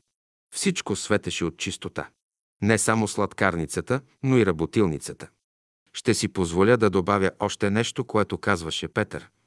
Понякога се случвало някое яйце да не е до там прясно, което променяло вкусът на крема, затова той го изхвърлял само заради това яйце целият съд с яйца. После той изисквал от работниците да спазват голяма хигиена. Плащал им банята само и само да отиват по два пъти седмично на баня. Това ми е разказвала Жана Новакова, дъщеря на Йордан Новаков, която често биваше при тях. И още нещо. Работниците били недоволни, че в петък им готвели картофена супа. Те се обядвали в работилницата. Петър се е стремял откъдето мине да зарази всички, да имат висок идеал, какъвто имаше и той. До известна степен той успяваше да се наложи, но понякога срещаше и противодействие от страна на братята си. Брат Петър разказваше на приятелите от братството от какви болести е лично боледувал – ревматизъм, очи и уши бол, туберкулоза, дори че имал каверна, че имал течащи рани на краката, от които му бяха останали белези, че имал изкривяване на гръбнака и така нататък, че се е лекувал по методите на Луи Куне, които били природосъобразни и че с бани коремообтривни, седящи, парни и слънчеви, пиене на чайове и пет години суровояден режим се е излекувал от всички тия болести. Баща му го изгонил от къщи, защото бил много опорит и не му се подчинявал и поради това той е живял доста време на една колиба на един приятел в лозята на Горна Оряховица. От времето на лекуването си той ни показваше снимки, правени в различни години, от които снимки можеше да се види как се е променял видът му с течение на годините, когато се е лекувал и работил над себе си. Жалко, че той лично не е описал своите спомени от това време, защото той умееше много добре да разказва. Той беше убедителен, имаше дар слово. С неговите снимки един наш приятел заболекар Михаил Стоицев обиколи България, като изнасяше сказки, като показваше снимките на брат Петър Филипов. Последният беше много силна личност, която заразява със своя силен дух и чист живот. От него лъхаше чистота, физическа и духовна. Той завладяваше със своето слово. Така и аз реших да се лекувам природно, без лекарства. Книгата на Луи Куне я имахме и аз започнах да чета с твърдото желание да прилагам това лечение. Брат Петър нямаше гимназиално образование и започна да се подготвя като частен ученик по различните предмети. Явяваше се на изпити и вземаше по два класа на година. Това се разрешаваше тогава. Учителите, с които работеше, се възхищаваха от неговото трудолюбие. Той спечели сипматиите на всички, с които работеше. Беше привлякал един от братята, Васил Константинов, който отиде да живее при Петър, за да могат сутрин рано от две, три часа да решават задачи по математика, което време било най-подходящо. Васил Константинов беше бивш военен и с удоволствие работеше с Петър. Той беше математик, много добър и идеен брат. Брат Петър правеше големи усилия и вземаше редовно изпитите си. Казваше, че когато понякога се върне от изпит или когато е имал по две писмени работи една след друга на ден, като се завърне вкъщи, бликвала кръв от носът му поради напрежението. След като брат Петър взе средното си образование, започна да учи и Илия, най-малкия му брат, и да се готви да вземе изпити пак като частен ученик. Баща им на времето не искал да им дава образование, тъй като най-големия им брат Енчо, който бил много музикален, бил певец и диригент, основател на хор в Горна Оряховица, бил починал от туберкулоза. Затова баща им се бил зарекал да не ги учи. Той бил много строг и думата му била закон. Илия Филипов имаше един приятел Георги Коджаманов. Последният също нямаше гимназиално образование. Така и двамата приятели започнаха да вземат уроци и да се подготвят за изпити. Учителите в гимназията познаваха вече Петър, та не беше много трудно за тях. Един вид. Пътя беше трасиран. Разбира се, трябваше да учат и успяха да си вземат гимназиалното образование. След тях и Ною се записа и завърши вечерната гимназия и също се дипломира. Трябва да спомена, че много от учителите на Петър се заинтересуваха от учението на учителя. Той беше убедителен, разказваше свои опитности, свиреше на цигулка, вземаше уроци и доведе своя учител, бивш военен, да помага и ръководи нашия малък оркестър. Господин Михайлов, така се наричаше този учител по цигулка, с желание работеше с нас, показваше и ни поправяше. Всичко това допринесе много за живота на братството в Русе. Аз също вземах участие. Първоначално още в отделенията вземах уроци по цигулка, но ги бях прекъсвала. Мога да кажа, че учех след запознаването ми с Петър Филипов по-усърдно и че си подобрих дори и успеха в училище. По-късно, нали, след като работех в училище, като чиновничка се бях разболяла и брат Петър казваше, че сме пропуснали да питаме учителя дали да остана на работа, там, понеже училището беше немско по време на началото на Второ римско световна война. Няма да забравя никога преживения ужас при една бомбардировка в Русе, при която самолетите се бяха заблудили и като искали да бомбардират града, изсипаха бомбите си в лузята. Бомба падна срещу нашето лозена от срещния байр. От детонацията стъклата на нашата колиба се изпотрошиха. Бомбардировката беше през нощта. Иначе денем ние отивахме при брат Ватев и правехме молитви. Там идваха и някои приятели от града или се криеха както всички в скривалищата. Някои идваха с колелата велосипеди, след като засвири тревога. Така, например, брат Петър по това време идваше и вземаше урок по математика от Васил Константинов, който се беше евакуирал на лозе с брат си. Брат Петър можеше да работи при всякакви условия, а това бяха вродени качества, дошли от миналото. 13. Драматичната развръзка. С течение на времето през 1982 и 1983 година брат Петър започна да не спи нощем. При него бяха идвали от милицията, бяха правили обиски на няколко пъти. Бяха му взели цялата литература, която имаше, а после и друго каквото намериха. Веднъж беше на имения му ден и на гости му бяха дошли сестра Анина Бертоли, Райна и Найден Найденови, двете сестри на Боян Златарев, както и Боян и аз. Разговаряхме по разни въпроси, най-обикновени разговори. Изведнъж нахълтаха трима души. Единият извади някакъв бележник и искаше да записва кои са присъстващите. Те дойдоха тъй да се каже изневиделица. Брат Петър имаше някаква беседа, която си бил чел сутринта и те казаха, ето, че той бил четял на другите и го обвиниха в много други неща. Брат Найденов обърна внимание, че това на нищо не прилича, така да нахълтват и нападат. Че тук има хора, които са с заслуги и недопустимо е да имат такова държане. Сестра Анина пък каза, аз пък винаги казвам, че в България всичко е свободно, когато съм в Париж. Това може би ги смекчи малко, но като излизаха, казаха след 10 минути да се разотидам от дома на брат Петър. Когато те влязоха, неканените гости, аз тък му бях взела таблата, за да почерпи гостите. Всички бяха изумени от станалото и веднага си тръгнаха.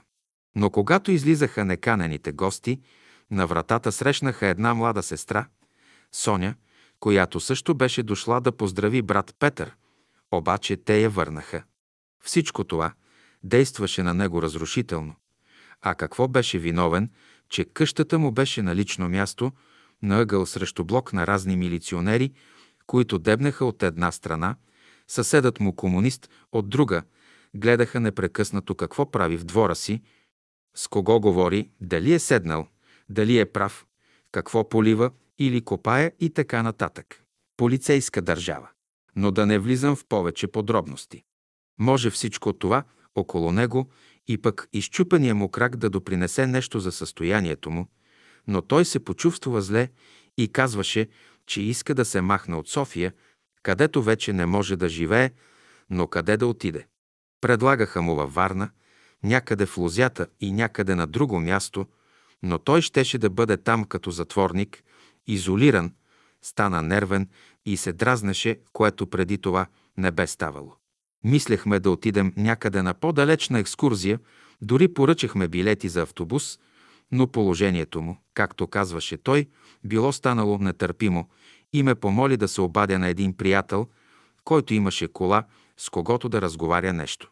Докато дойде последния, брат Петър реши да заминем за село Миндя, Велико Търновско, където беше купил брат му една къща.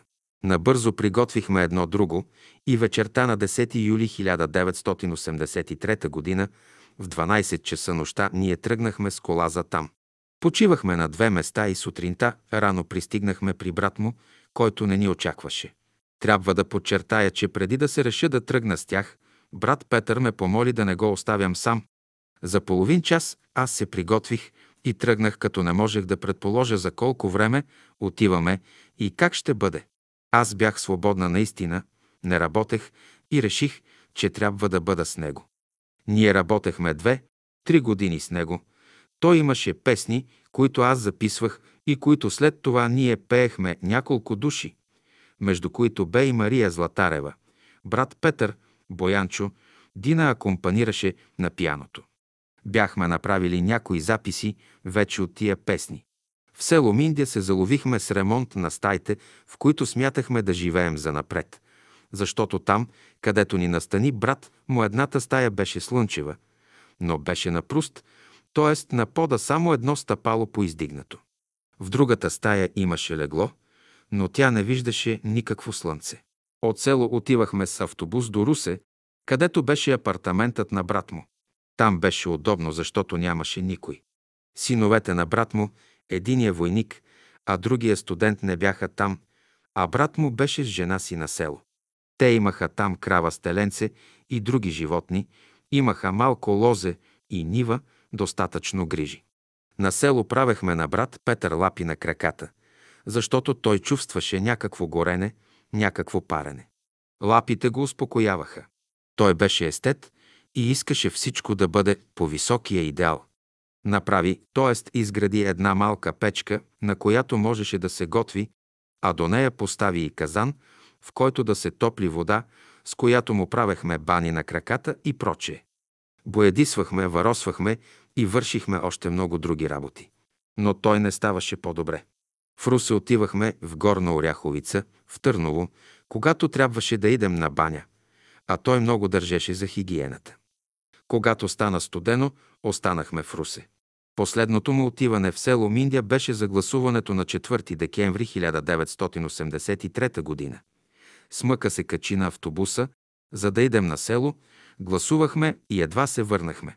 Заредиха се дни, които от ден на ден ставаха по-трудни, правех му компреси на краката с хавлиени кърпи, които сменях по няколко пъти през деня и през нощта. После идваха лекари, изследваха го, биха му инжекции, даваха и лекарства, разни таблетки. По мое настояване гледаха на специален апарат, черния му дроб, и като се върнахме от болницата, той легна и почина същия ден. Това беше на 20 април 1984 година. През това време ангел беше излязал от оборотното ми жилище и в него се бяха настанили моята племенница с съпруга си, който беше на стаж в София.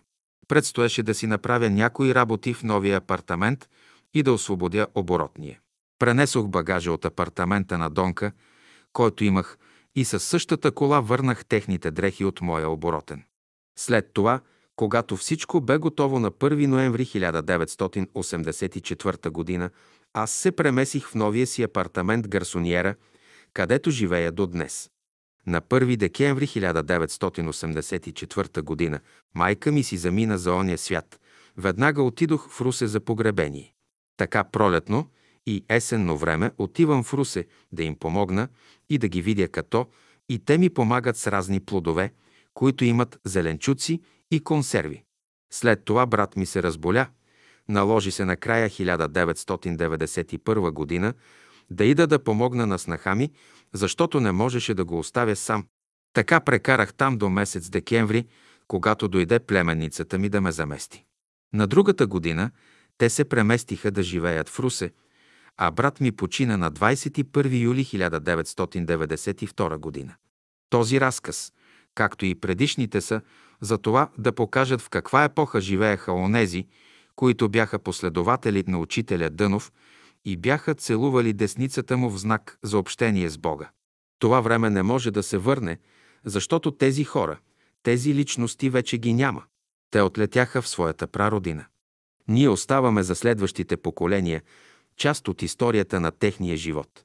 Оставаме и словото на учителя Дънов, което ще бъде за вас високия идеал, към който трябва да се стремите. 14. Олга Славчева като съвременница на онези последователи на учителя, преминали през времето на цялата школа от 1922 до 1944 година и поради това, че моите родители бяха от братските среди и в дома ни често идваха приятели от братството, то бях свидетелка на различни срещи и разговори с родителите ми, като и аз имах лични разговори с тези възрастни приятели. Една от тях бе Олга Славчева. Сведенията ми за сестра Олга Славчева са оскъдни. Мисля, че е от шопските села. Дошла без образование и живяло у семейство Русеви, банкери, много богати, като прислужница. работела и учила същевременно. Задочно си е вземала изпитите и е завършила за гимназиална учителка. Била е уволнявана като последователка на учителя. Когато беше назначена в Тутракън на работа, от тогава датира запознанството ми с нея. Тя беше много енергична, смела и предана ученичка на учителя.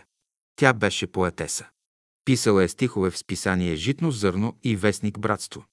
Интересна е поемата и е съвита под псевдоним Хелмира. Тя е написала текста на мелодията от учителя Малката буболечка, тя е дала текста на паневритмията. Гимнастически упражнения са проводени с музика, предадени ни от учителя, които упражнения учениците от школата на учителя играят от 22 март до 22 септември всяка година. Тя дойде в нашия дом през пролетта на 1943 година, през времето, когато бе назначена в град. Тутракън като учителка. Тя беше доведена от брат Петър Филипов, с когото се познаваше добре, но той я доведе у нас, тъй като беше неудобно да бъде у брат Петър, пък и нямаше място от тях. От тях живееха брат Петър и двамата му братя Ною и Илия, както и сестра му Райна. А известно време при тях беше и майка им Марийка. После от тях много често биваха двама приятели – Георги Коджаманов, приятел на Илия и Георги Гого, който в последствие се ожени за Райна. Те много често се хранеха с тях, но и помагаха в сладкарницата, продаваха от продукцията и бяха доверени лица на семейството им. През 1943 г., края на март, се бях разболяла от воден плеврит. Тогава ходех на работа в немското училище Работех като чиновничка в канцеларията на същото. За едно кратко време тъй отпаднах, че не можех да седя на краката си. Лежах и имах много силни болки при дишане. Просто не можех да си поема въздух. Понеже аз посещавах редовно лекциите и беседите в салона в Русе, а като се разболях, останах вкъщи, то брат Петър и сестра Олга дойдоха след екскурзията да ме видят.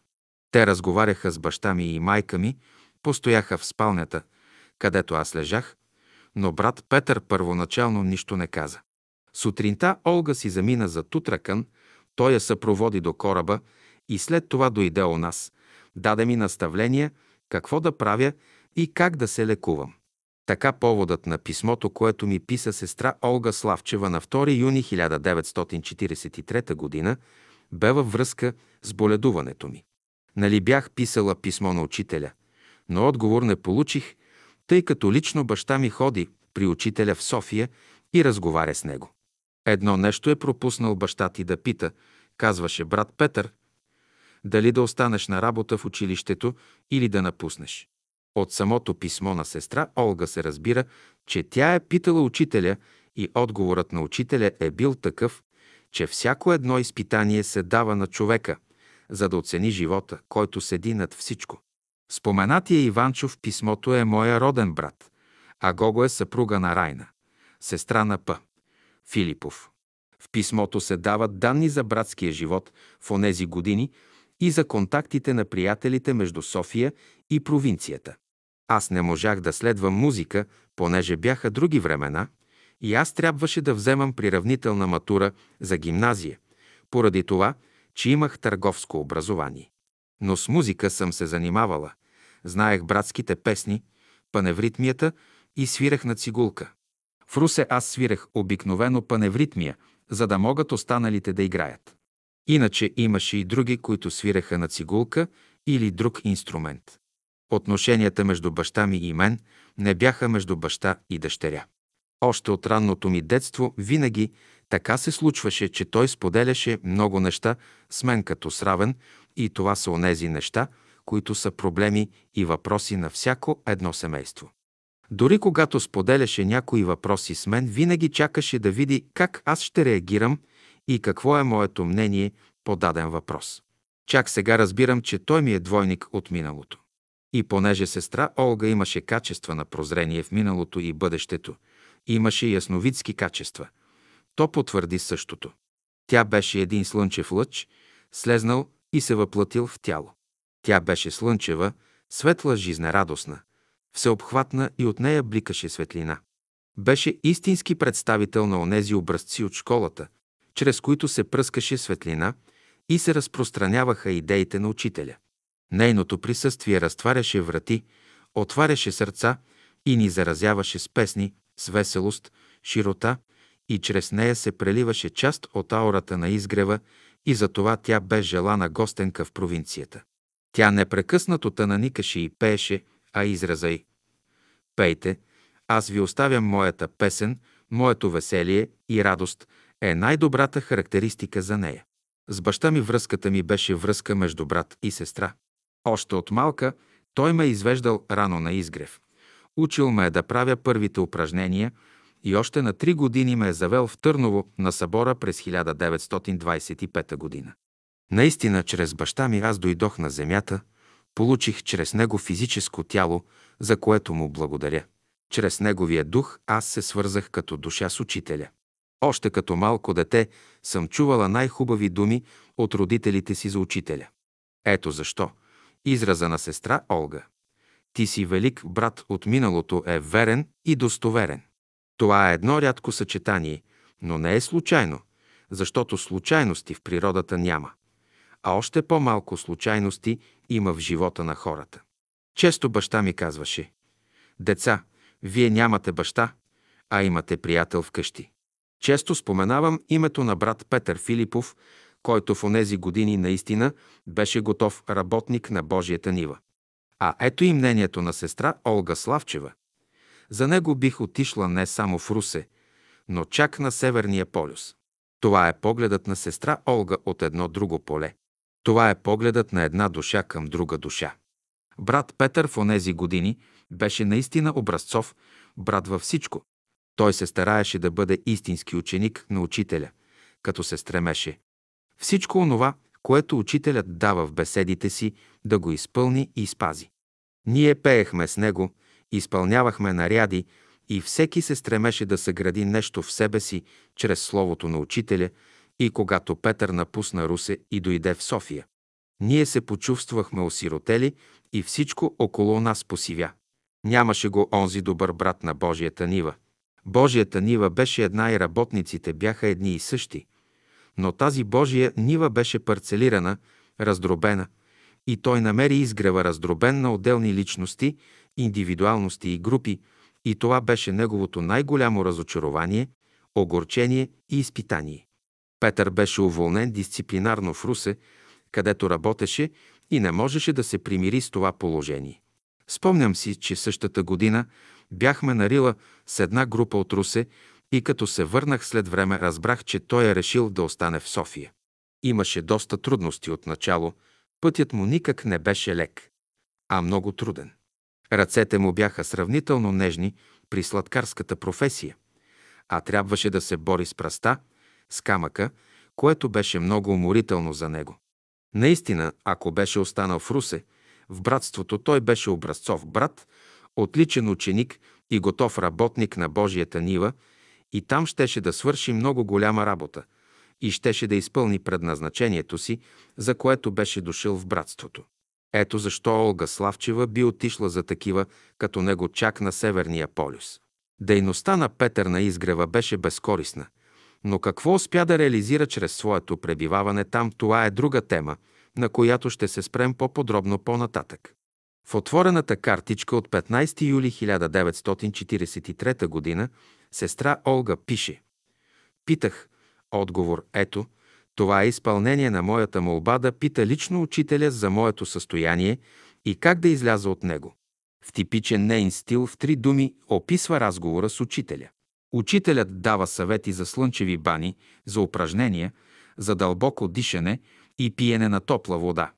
Тези неща имат много голямо значение за мен във връзка с заболяването ми.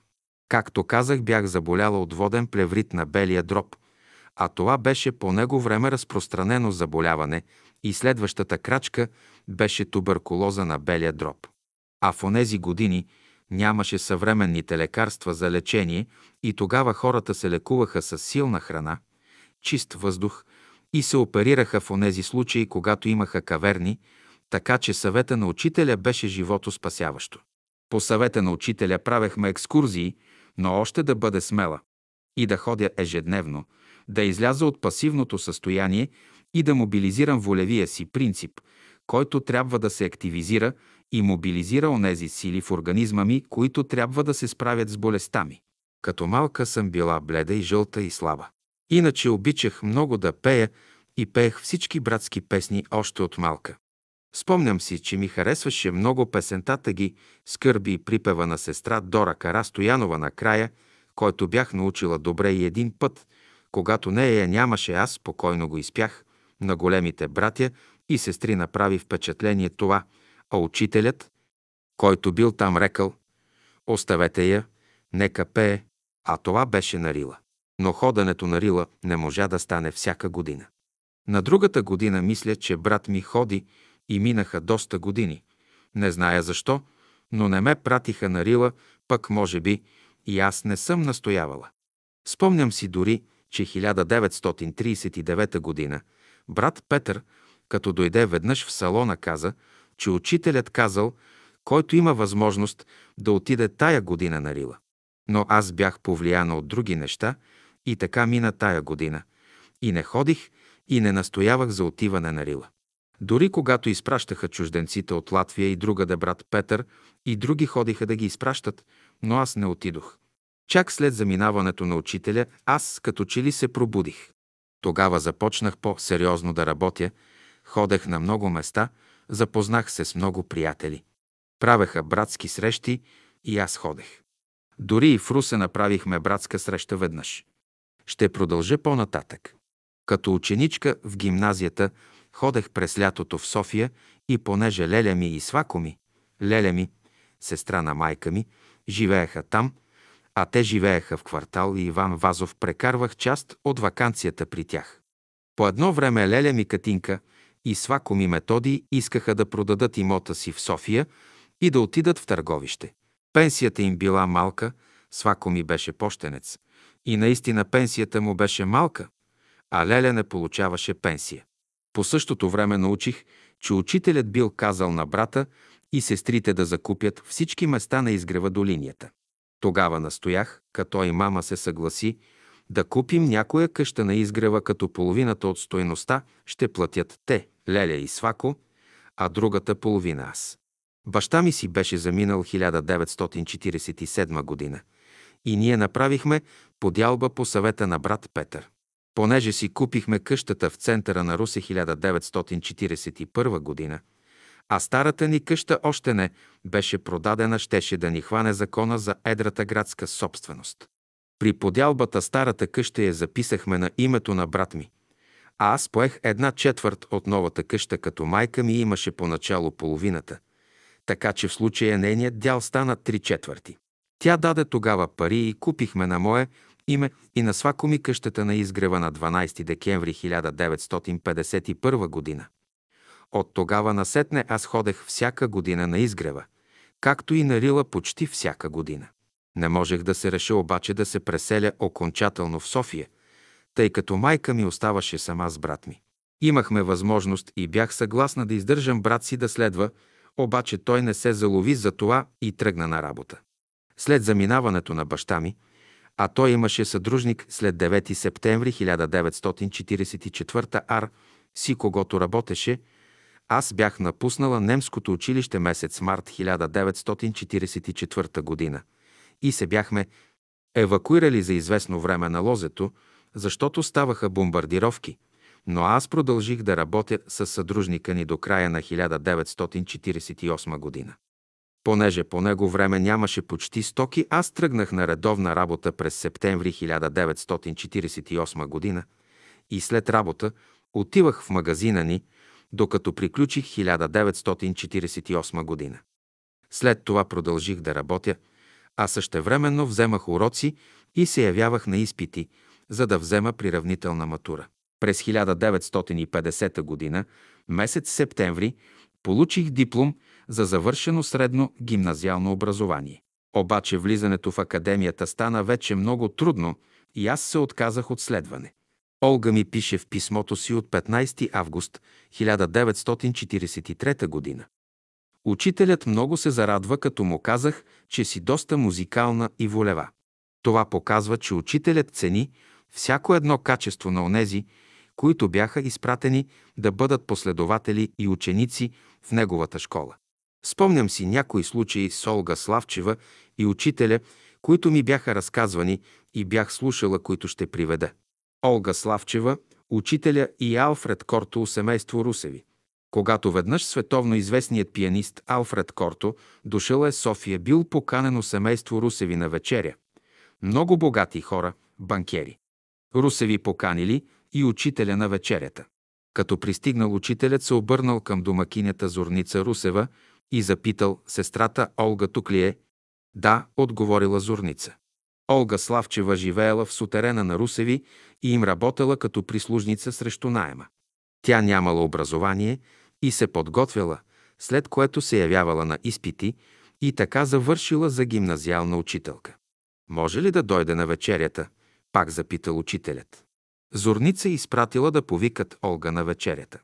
Последната се приготвила набързо, сложила най-новото, което имала и пристигнала. Учителят я сложил да седне до него на трапезата и през време на вечерята разговарял повече с Олга, отколкото с Корто. Той разправял за преражданията й, откъде тя идва, кога е била в Египет, каква е била и така нататък. И така нататък. На Корто учителят не обърнал такова внимание, каквото на Олга, което иска да покаже, че Олга е стояла по-високо в някое отношение, отколкото Корто. Човешката душа и учителят. Това не е случайно, защото при учителя нямаше случайни неща.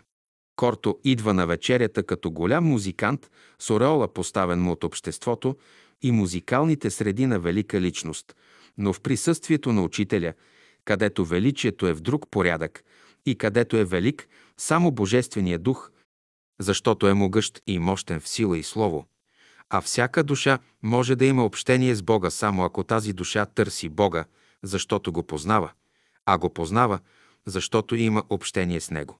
Общението на човешката душа с Бога е общение на ученика с учителя. Ето защо при този случай учителят е поступил точно така, като Олга е поставил на по-високо място, защото Олга има връзката, онази връзка, която се отнася между ученик и учител. Образа на Корто е величие за света, а Олга е величието на човешката душа, съзряла, видяла и познала Бога. Това е отношение на ученик с учител, това е връзка на ученик с учител, връзка на човешката душа с Бога. Червената рокля. Веднъж учителят казал на Олга да си ушие червена рокля. Защо? В далечното минало пурпурният цвят е бил мантията на царе, папи, патриарси. Той е олицетворение на светската власт на онези епохи. Той е символ на царственост, величие и сила. И понеже учителят е разказвал много от нейните предишни прераждания, в които тя е взимала дейно участие като величие, а и това, че учителят я кара да си ушие червена рокля. Искала е да й даде метод посредством цвета и одеждата мислено да се върне векове назад, за да може да проправи в себе си оня вътрешен път, през който тя е минала през предишни епохи. Защото само онзи, който проправи пътя от слизането на човешката душа на земята през различните прераждания до настоящият момент, до момента на обличане в плът, т.е. във въплатяване на човешката душа, може да прокара у себе си пътя от миналото към настоящето и от настоящето към бъдещето. Само така може да се оформи човешката еволюция, а тя е път от подсъзнанието към съзнанието от съзнанието към самосъзнанието и от самосъзнанието към свръхсъзнанието и пътят на ученика е път на свръхсъзнанието, което обхваща всичко в един общ кръг на живота. Рокля без шеф. Учителят казвал на сестрите понякога да си оплетат рокля без шеф. Олга сама си била изплела такава рокля. Каква е целта на тази задача? Да се оплете един половер, една рокля с куки отпрежда. Това изисква умение – камо ли да се оплете без шеф. Това е голямо изкуство и голямо постижение. Какво означава това? Само последователност ли? В света, в който живеем, нещата са конечни. Имат начало, имат и край. Но да оплетеш рокля без шеф означава да използваш формите, които съществуват в своята конечност и да приложиш методи за превръщането им в безконечност. Тези задачи, дадени от учителя, са на вид прости и елементарни, но са закони, на които се дължи целият порядък от оная разумност, която направлява живота на Земята. Човешкото тяло се ражда, живее и умира, има начало, развитие, има и край. Да оплетеш една рокля означава да изплетеш предницата, гърба и след това да ги зашиеш, после да изплетеш ръкави и накрая и тях да прешиеш към роклята. Роклята е готова, но тя е резултат на един процес на форми, които имат конечност, имат начало и край.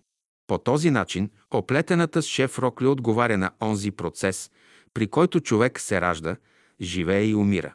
Но да оплетеш рокля без шеф означава, че като работиш и боравиш с неща, които са конечни на физическия свят, ги превръщаш в неща безконечни.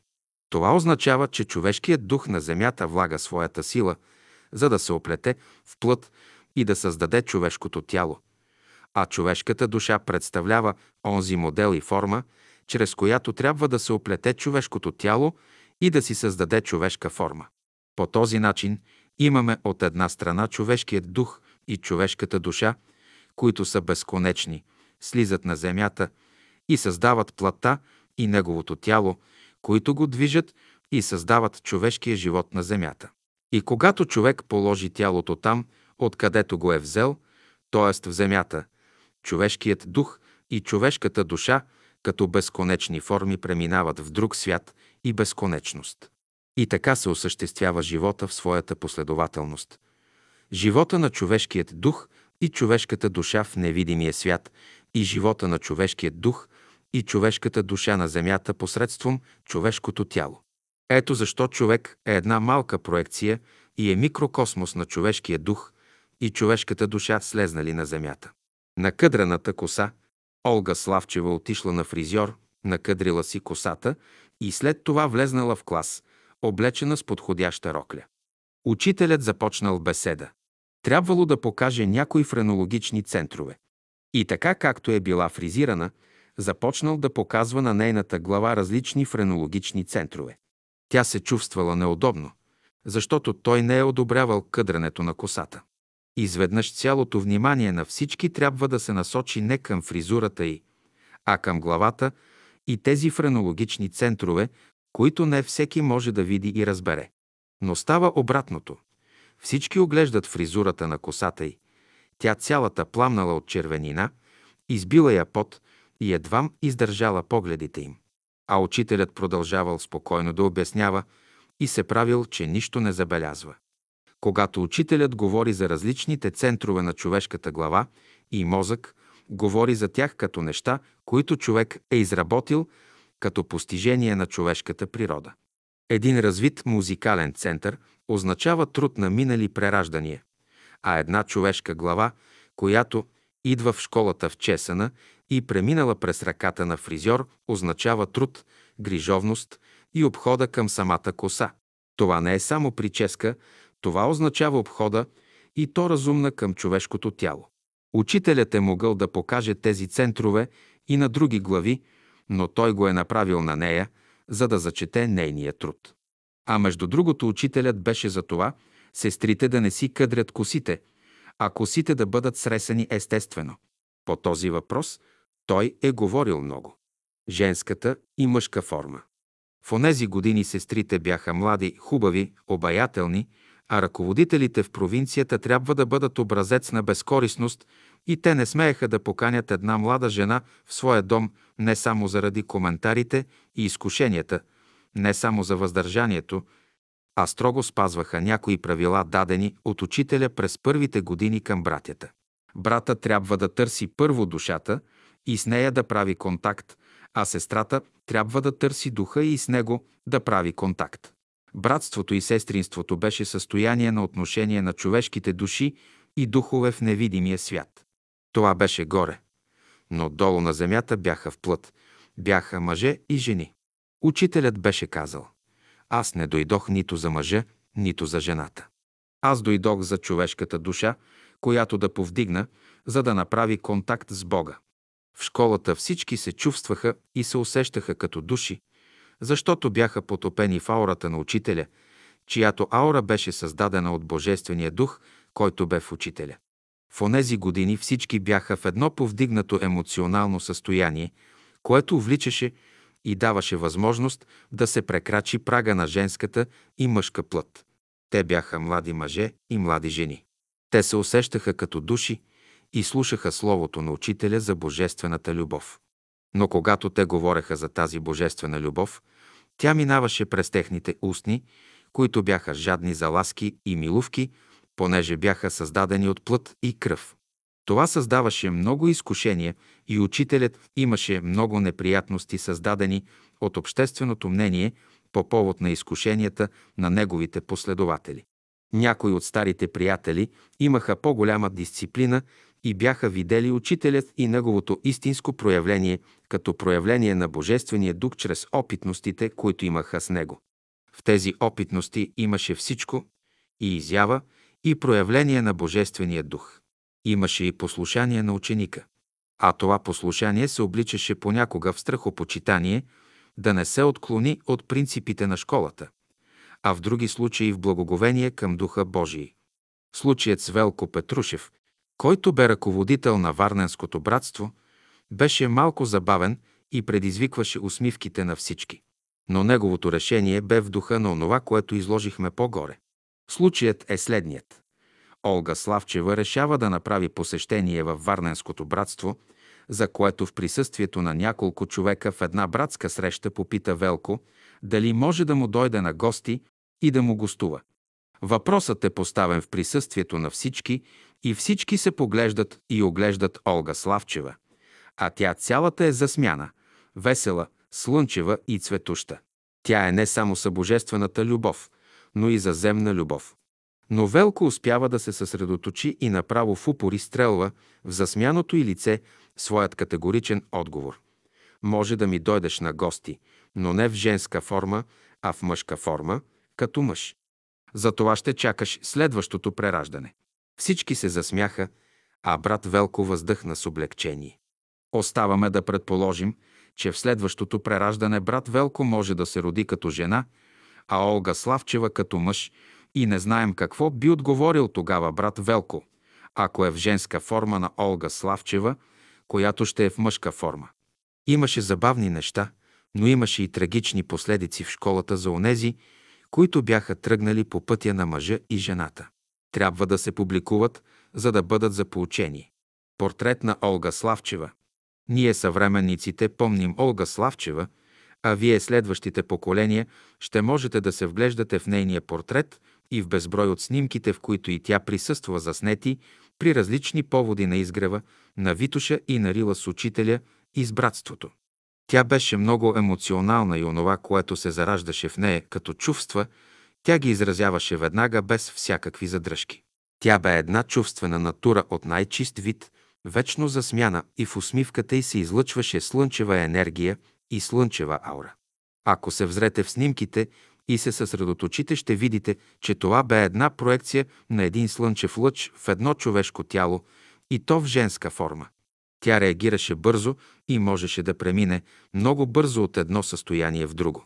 Имаше моменти, когато бе засмяна, цялата лъчезарна и весела, а след минути и часове след като бе влезнала в контакт и се бе сблъскала с дисхармонични състояния, като упреци, обиди, огорчение, скандали, тя се разплакваше и плачеше с цялото си същество, така както и с цялото си същество се смееше, когато беше в другия полюс. Тя така бе устроена. За нея беше естествено и подхождаше да бъде такава. Ако тези състояния бяха се случили други му, то непременно другите биха се разстроили психически. Например, при смъртта на цар Борис, заедно с много други българи, изразяващи своята скръп, ние, съвременниците, я открихме на една снимка в един софийски вестник разплакана, как си бърше сълзите застанала в колоната за поклонение пред тленните останки на царя. За други това бе недопустимо и то за един окултен ученик да пролива сълзи за кесаря, т.е. за царя. Но за нея това бе естествено и всички онези, които я видяха във вестника от братските среди, не я опрекнаха, защото знаеха, че това е Олга Славчева и нищо повече. През време на съборите от 1922 1923 г., когато двама млади хубавци Михаил Иванов и Кръстю Христов разиграха цяло братство в Търново, въпреки предупрежденията на учителя, то единствено Олга Славчева им се противопостави. За нея учителят беше казал на времето, по същия повод, че тя ще ги отритне и че няма да им се даде. А тя беше много красива в онези години и беше привлекателна и желана от всеки, а особено от тези хубавци.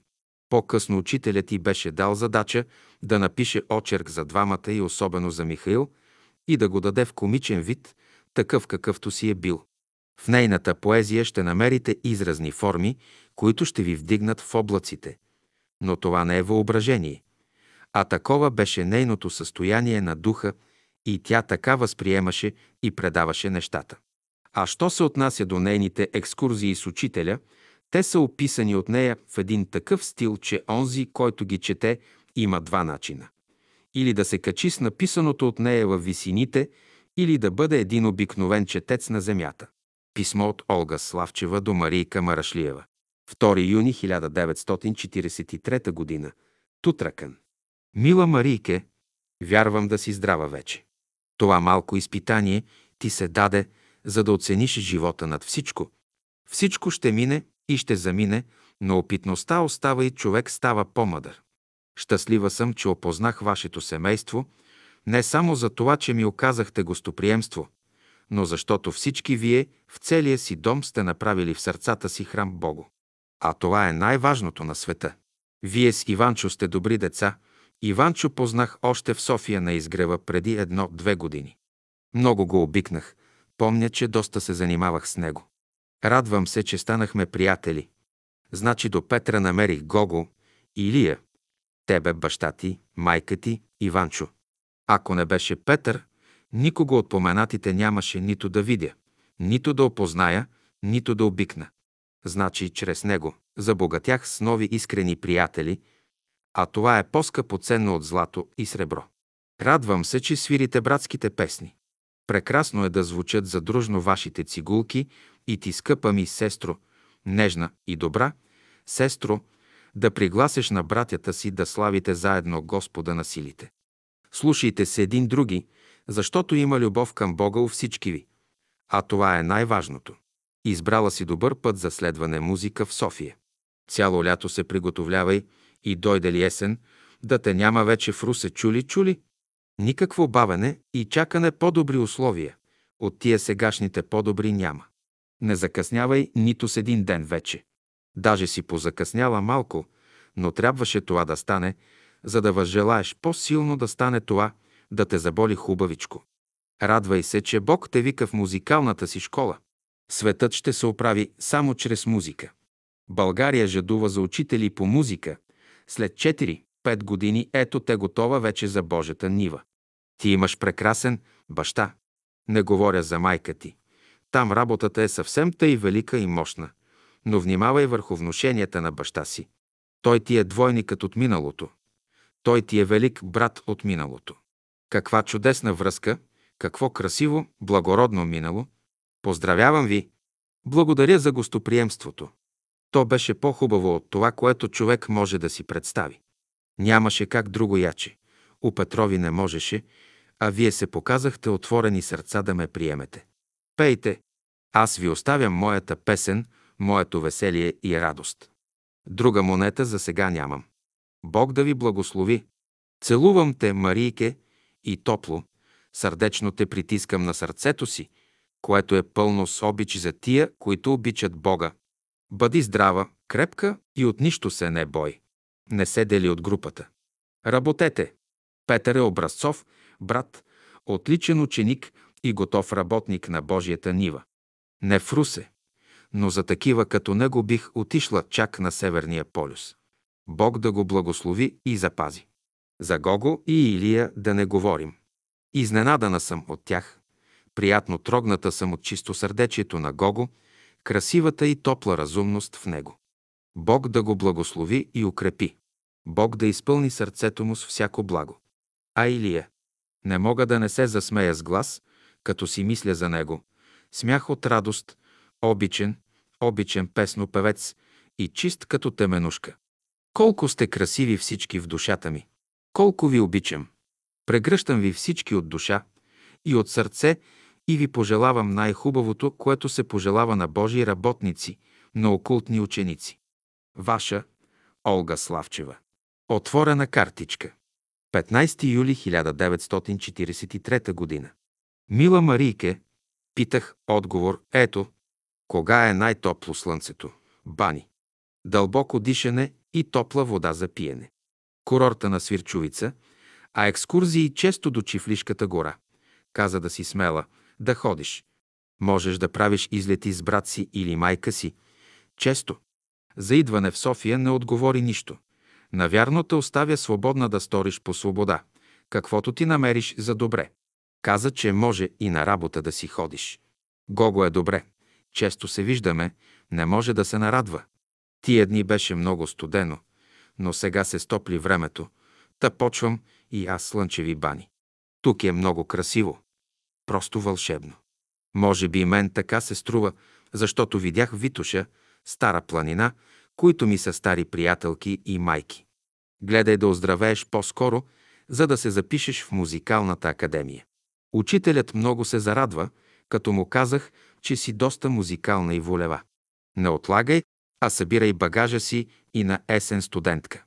Сърдечен поздрав на добрата ти майчица, татко ти и незабравимия Иванчо, също и на всички познати. Ваша Олга. Записала Марийка Марашлиева. Вечно слово. Стихотворение от Олга Славчева. От вечността пътувам през морето. Към вечността завръщам се отново. И моят факел свети ми в сърцето. Изпълнено с вечно живо слово. Високо свети моят факел чуден. През дни зловещи, мрачни и бурливи. Духът ми често морен и отруден. Изпитва мъка и съмнение диви.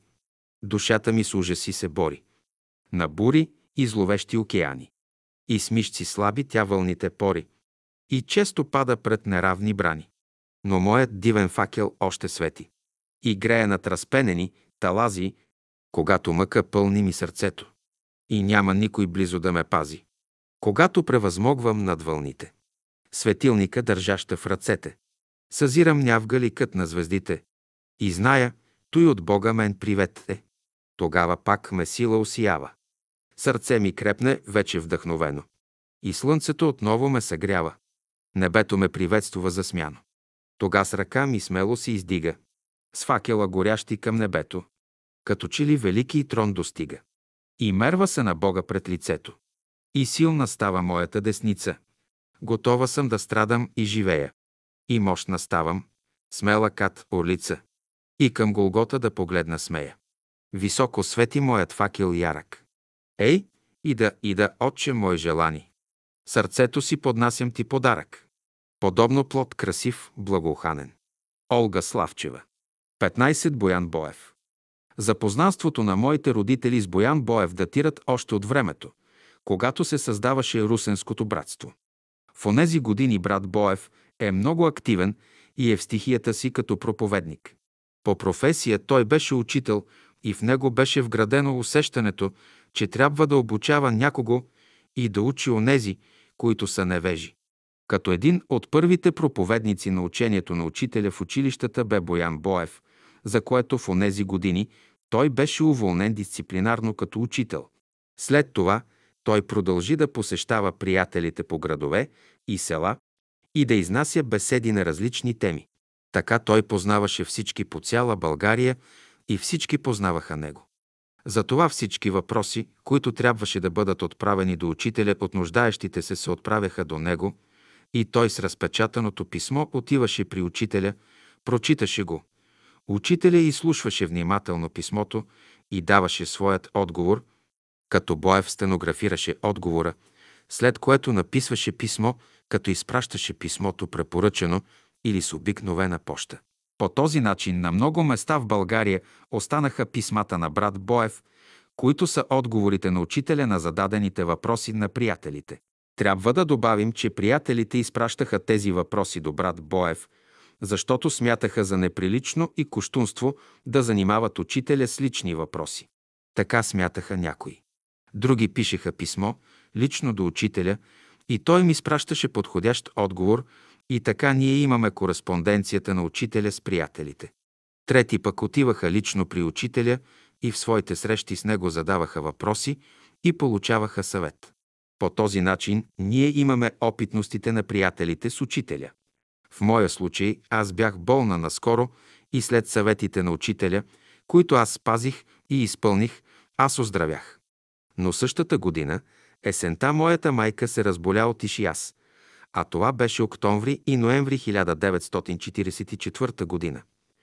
Тогава бяха едни дъждове, времето беше влажно и студено и това спомогна да я скове и стовари на легло. Аз трябваше да се грижа за прибирането на гроздето по гроздобера и с още много други есенни и домашни работи в нашия дом.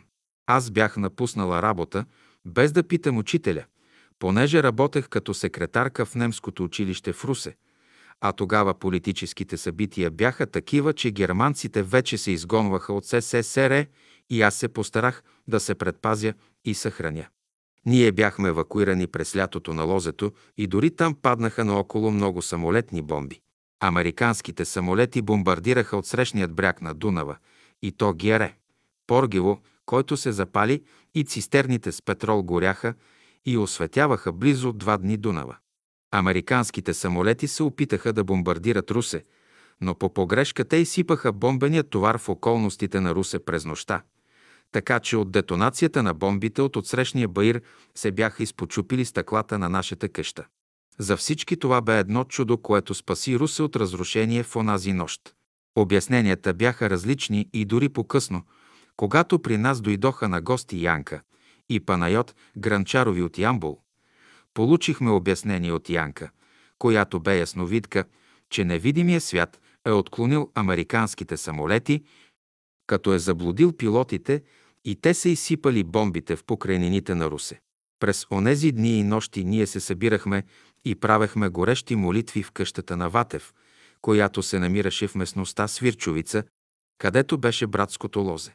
Спомням си, когато бягах през тревата, оплашена от настъпващите самолети, под краката ми се разпръскваха в страни не само високата трева, но и много змии и смокове.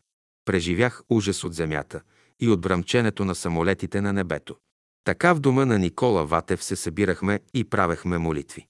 В градините на лозята и по дворовете някои хора, както и някои приятели си бяха направили изкупи, за да се крият от бомбите. Така и брат Боян Ковачев си беше направил изкуп в двора, понеже имаше голям двор и през време на бомбардировката, когато е бил в лозето, и когато са паднали бомбите, наоколо се е ужасил от възможността да бъдат затрупани в изкупите, затова този преживян ужас има и своята положителна полка и въздействие. Той се отказа да се крие в окопа, а полката беше, че той се коригира в едно нарушение. Какво бе то?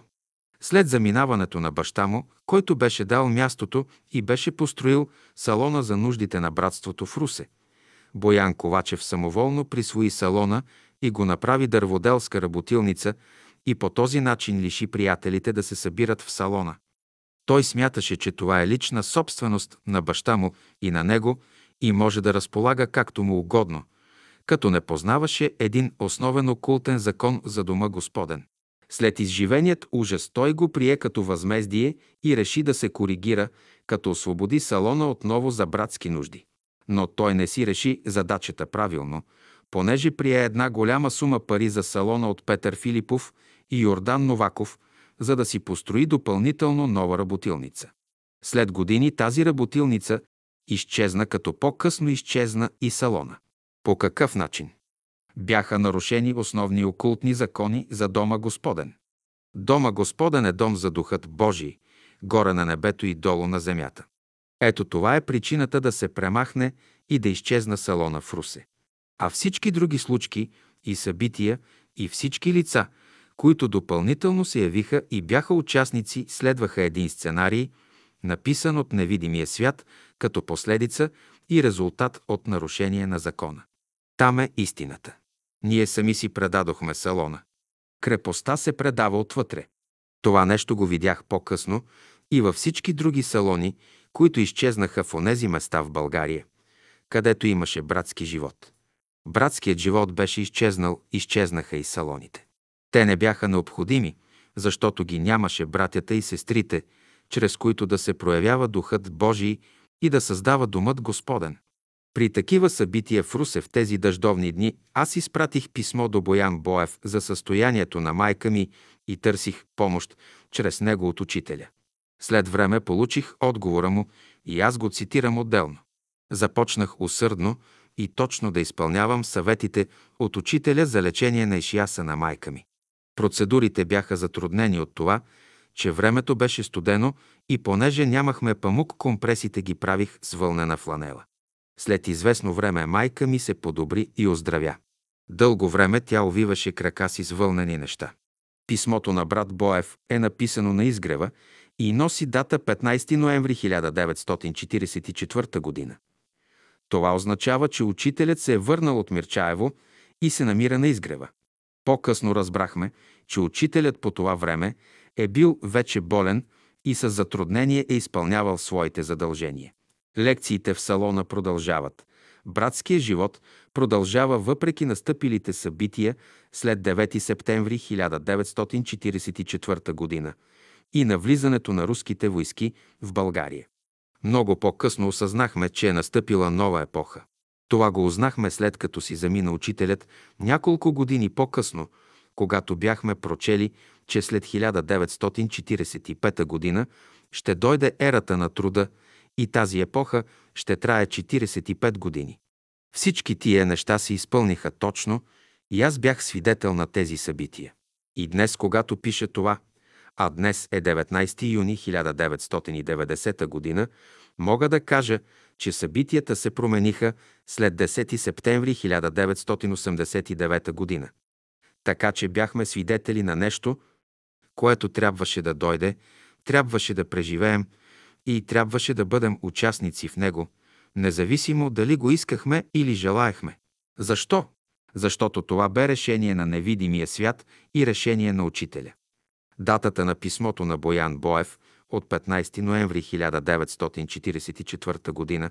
показва, че учителят продължава да приема приятелите на разговор и да разрешава съдби на хора, на общества и на цялото човечество. Знаем също, че до последните дни учителят е приемал. Едновременно той изслушва многобройната кореспонденция на приятелите чрез Боян Боев и съответно за всеки едного дава специален отговор. Прочетете писмото и ще може ли да проумеете какво е състоянието на учителя в момента. Той знае, че му предстои да си замине. Той знае, че трябва да подготви тялото си за заминаване, а на физическото поле има строги закони, чрез които едно човешко тяло се проявява на земята.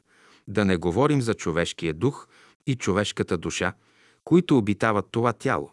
А при учителя, тук Божественият дух и Христовия дух обитаваха тялото, сътворено от Петър Дънов. За нас той беше миров учител, но този миров учител трябваше да се съобрази с законите на човешкото тяло на земята и съответно да го подготви. В тези дни учителят започва да боледува, да отпада, разболява се и си замина. За нас, обикновените човеци, това е така. За учителя имаше други измерения и той в последните дни отронваше по някоя дума – Труден въпрос, бавен процес. Тези неща ние не можем да ги схванем с нашите човешки съзнания. Можем да схванем само любовта на учителя към своите последователи до последния си дъх на земята. Това е видно от писмото на учителя чрез Боян Боев до мен. То е показателно за всичко, което написахме по-горе. След заминаването на учителя Боян Боев, който бе на изгрева, беше живата история на братството. Той знаеше наизуст всички адреси на приятелите в провинцията. Познаваше всички и водеше обемиста кореспонденция с всички. Случваше се така, че приятелите продължаваха да му пишат писма и да го питат за съвети по същия начин, както през времето на учителя. Но вече учителят го нямаше и нямаше как да го пита. Тогава той се обръщаше за съвет към словото на учителя, към онова слово, което той лично беше стенографирал в безброй тетрадки. Той имаше навика да запитва всеки посетител при учителя за какво е ходил при учителя, какво е питал учителя и какво учителят му е отговорил, И то в онези лични срещи между учителя и търсещия помощ от него. Тези неща Боян Боев записваше на своята стенограма и тези неща останаха като жива съкровищница на общението на човешките души с Божествения дух на мировия учител. Памета на Боян Боев беше точна и категорична. Той посягаше към нея и от нея изваждаше онова, което бе необходимо на онези приятели, които му пишеха писма. И той отговаряше с думите на учителя. Така моят съпруг Иван Аспарухов беше му написал писмо за съвет за лечение на своята язва. Получихме писмо от 26 февруари 1963 г. Вие можете да се запознаете с текста на писмото, в което се вижда, че Боян споменава онова, което учителят е препоръчал в тези случаи. По-късно след заминаването на учителя Боян Боев започна да дешифрира някои записани разговори от него с учителя и започна да ги изпраща като писма до приятелите в провинцията. Ние ги получавахме с препоръчена поща или с обикновена в разстояние на няколко години. И така се оформи една поредица от разговори на учителя, озаглавени от Боян Боев като «Писма до приятелите». В Русе тези писма бяха адресирани до Йордан Новаков. Понеже Ватев беше възрастен. Аз притежавам една поредица от тези писма, непълни до Васил Харизанов, изпращани в Търговище, където е имало кръжок. Този Васил Харизанов беше мой свако, т.е. съпруг на сестрата на моята майка, и аз ги получих от леля ми Марийка Харизанова. Те не са пълни, но показват един метод, възприят от Боян Боев в момент, когато на изгрева е спряно книгопечатането и издаването на беседи. Може да се открият и други писма на Боян Боев до други приятели, и те всички носят белега на една безкорисност. Учителят беше казал за него, че няма по-безкористен човек на изгрева от него и че бил ангел в панталони. Нашите контакти с брат Боев продължиха и по-късно в едно искрено приятелство. Около брат Боев се движеха много неща, събития и съдби на хора. Така моята снаха Русица Илиева, съпруга на моят рожден брат Иван Марашлиев, дойде нашето семейство чрез запознанство, направено от Боян Боев във връзка с братски услуги. Услугата беше направена и се появи една връзка, която се реализира в брак. Различни бяха човешките съдби на изгрева и на приятелите в страната. Всичко се преобърна за добро за онези, които работеха за Бога. 19 юни 1990 г. Марийка Марашлиева. Писмо писано от брат Боян Боев. Изгрев. 15 септември 1944 г. Любезна сестра Мария Марашлиева, получих писмото ви. Говорих с учителя за майка ви. Учителят каза на болните места ще туряте топли компреси последния начин. Ще вземете дебел и широк пласт памук. Ще го облеете с гореща вода, докато хубаво се напои с водата. След това няма да се изтиска, а ще се остави да се изцеди излишната вода и ще се постави веднага върху болното от ишияс място. Водата ще бъде толкова гореща, че едва болната ви майка да изтърпява горещината. Ако е много горещ памукът, дигнете го за една секунда във въздуха, за да изтине малко и пак го турете веднага върху болното място. Върху памука ще поставите гутепърка или мушама и върху мушамата вълнен плат, с който покриете много добре памука. Това се прави, за да не изтине памукът много скоро. Така приготвеният топъл компрес ще стои върху мястото 3 минути. След това ще се свали компресът от мястото, памукът ще се изтиска върху леген, за да се освободи от изтиналата вече вода и отново ще се облее с нова гореща вода и същото ще се повтори. Това ще се повтори 6 пъти за една вечер. През деня, понеже мястото ще е изнежено от топлия компрес, трябва да се обвие с вълнен плат, за да не изтине. Такива компреси по 6 на вечер ще се правят от начало всяка вечер, а после през вечер. Ако не можете да намерите памук, може да замените памука с дебел вълнен плат, който ще напоявате с гореща, вряла вода. Пожелавам на майка ви пълно и бързо оздравяване. Пожелавам ви всичко хубаво и светло. Поздрав до родителите ви и другите ви домашни и до всички братя и сестри. С братски поздрав. Б. Боев. Писмо писано от брат Боян Боев. Любезни брат Ивана Спарухов, Получих писмото ви. За лекуването на язва учителят препоръчва следното. Болният от язва да взема по една супена лъжица зехтин сутрин и вечер на гладно сърце, зехтин, а не олио. Дано намерите достатъчно кутии с зехтин. Освен това да избягвате храни, в които има люспи. Поздрав на вашите домашни. Пожелавам ви бързо и пълно оздравяване. Със сърдечен братски поздрав. Ваш верен Боян Боев. Марийка Харизанова. Едно родилната треска. Родена съм на 15 октомври 1907 г. в град. Търговище от родители Желю Калев, земеделец и Иванка, домакиня. Учила съм в търговище. След прогимназията изкарах и четвърти гимназиален клас, след което постъпих в Стопанското училище, където учих три години. През 1931 година се омъжих за Васил Стефанов Харизанов, ел техник от същия град.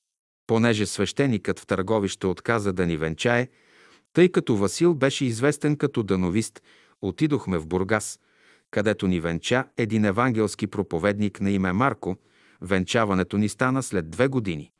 В 1933 година, когато бях забременяла вече с първото си дете Веселина. Последната се роди на 11 декември 1933 година в Кочериново, където Васил беше на работа. При раждането на детето си се разболях от родилна треска поради простудяване. Положението ми беше много тежко. Бях отпусната и безсилна, кармата ми спря и тогава Васил реши да отиде при учителя за съвет. Учителят нареди да ме отделят от детето, да ме изкъпят и понеже не можех да се храня и имах висока температура, пак по нареждане на учителя да ми правят хранителни клизми стрици, но не всеки ден. Това продължи до края на месец декември. През месец януари съм получила криза, изпаднала съм в безсъзнание и лекарят, който ме акуширал, наредил да бъдат извикани двама лекари от Горна Джумая, сега Благоев град, за да се консултират.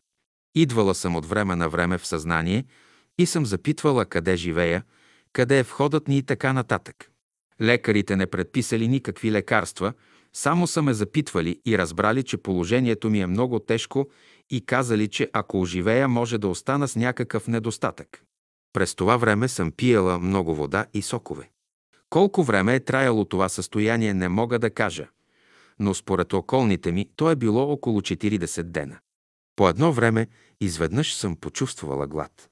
Майка ми, Иванка, която била през всичкото това време при мене, хранела детето изкуствено. Най-напред с оризена вода и постепенно с мляко, готвела за мъжа ми и за себе си. Като съм поискала да ям, майка ми била наготвила картофена яхния и ми дава да ям от нея. Аз съм се нахранила много сладко. Като се върнал мъжът ми от работа и като научил това нещо, казал, какво си направила, ти сега ще я умориш, но за слава на Бога нищо не ми стана. Кой знае как, но аз съм дъвкала добре картофите и хляба и така, макар че не съм се хранила толкова време, понеже пиех много вода, червата ми не бяха се слепнали и не ми се отрази зле храната. След това започнах да се храня постепенно нормално. Майка ми постоя още до края на януари и тогава си отиде. Аз си поех постепенно работата в домакинството и гледането на детето. Рисковано беше отначало прохождането ми. При всяко стъпване ми се подкосяваха краката. Това беше поради слабост, но постепенно се възстанових. Дори и млякото ми слезе, обаче детето не искаше да суче, понеже беше свикнало вече на изкуствено хранене. Някакъв външен дефект не ми остана, както предполагаха лекарите. Аз поначало си бях малко бавна. Веска, детето ми, растеше и беше много жилава, но трудно се хранеше, не беше лакома. През всичкото това време Васил беше много заед във фабриката. Идваше си на обед, набързо се нахранваше и пак бързаше за работа. Две премеждия с деца. И тъй аз се бях простудила, но то детето беше здраво. Впоследствие разбрахме, че Веска има увеличени сливици и може би за това беше злояда.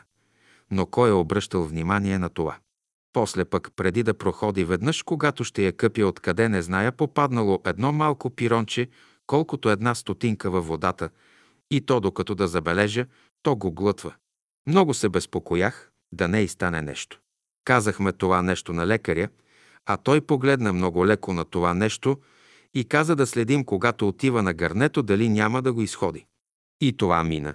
По-късно пък една сутрин, аз като си гледам работата, не съм забелязала къде изчезна Веска.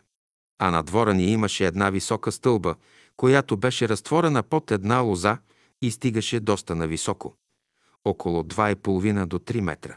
Идва Васил и аз му казвам, че Веска я няма. Погледал се той и по едно време забелязал, че Веска е горе на лозата. Най-напред се безпокояхме, понеже през двора ни минаваше една широка вада с вода, която течеше доста силно и като нищо би могла да завлече детето. Над нея имаше дески като мост, по които минавахме при излизане от къщи. Така вада имало и при фабриката, където работеше Васил, и по нея са спускали дървета от планината. И тъй ние викаме и се чудим къде е Веска, а тя се свила горе и мълчи, спотайва се. Внимателно Васил се изкачи по стълбата и я взе на ръце. Та тая смелост я има Веска от Васил. Стълбата беше поставена, за да подрежем хасмата. Много страхове съм брала с тая вада. Трябва да кажа още, че в Кочериново всички ходехме с налъми, бяха бедни години. Но там имаше много дървен материал. Дори произвеждаха във фабриката на лъми. Тъй децата ходеха по дворовете с търлъци и на лъми. Веска също. И като играят по някой път децата, разменят си на лъмите и съм ги виждала често пъти, като се сбият близо до вадата, косите ми настръхваха. Веднъж пак вече имах второто си дете, Стефан. То е било на две и половина години. Извадила съм да чистя спанак навън в лятната ни кухня. Влязох за малко в къщи, а той вземал от спанака и пуща във водата. Добре, че бях излязла навън и го видях. Като пуща спанака във водата, изведнъж пада и се захлюпва в нея. Нас малко да се удави. Аз бързо изтичах до водата, грабнах го, а той беше нагълтал вода да се дави. Моментално му натиснах езика и той повърна изгълтаната вода. По такъв начин го спасих от удавяне. Като че някой ме накара така да направя. При раждането и на двете си деца много съм теглила, понеже съм била анемична. Когато да се роди второто ми дете Стефан на 2 февруари 1937 година, тогава дойде сестра ми Захарка при мене, защото свекърва ми беше починала и девера ми беше напуснал пети клас в търговище и дойде на работа при Васил да учи занаят. А тия мъже искаха да им се готви. Та сестра ми Захарка от една страна да ми помогне в домакинството, а от друга да промени малко обстановката. Захарка пое изцяло домакинството, а аз се занимавах само с детето. Захарка беше останала вдовица, тъй че можеше да дойде при нас. Като дойде, тя започна да ми вари моркови. Изпивах водата, а самите моркови изпържваше малко и така ги употребявах. Тогава разбрах колко са полезни морковите. Захарка работела при един аптекар в търговище и оттам се беше научила така да ги приготвя, когато дойде Захарка при нас в Кочериново Стефан беше вече на три месеца. Тя стоя при нас цялото лято до есента, когато зрееха плодовете. Река Струма минаваше извън фабричния район. Тя беше силна река.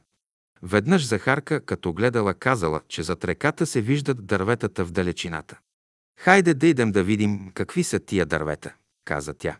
А ние сме се разхождали край реката с Васил и той е преминавал през нея, но аз не смеех, защото се страхувах да не ме завлече водата. Захарка беше силна и здрава и премина отвъд реката.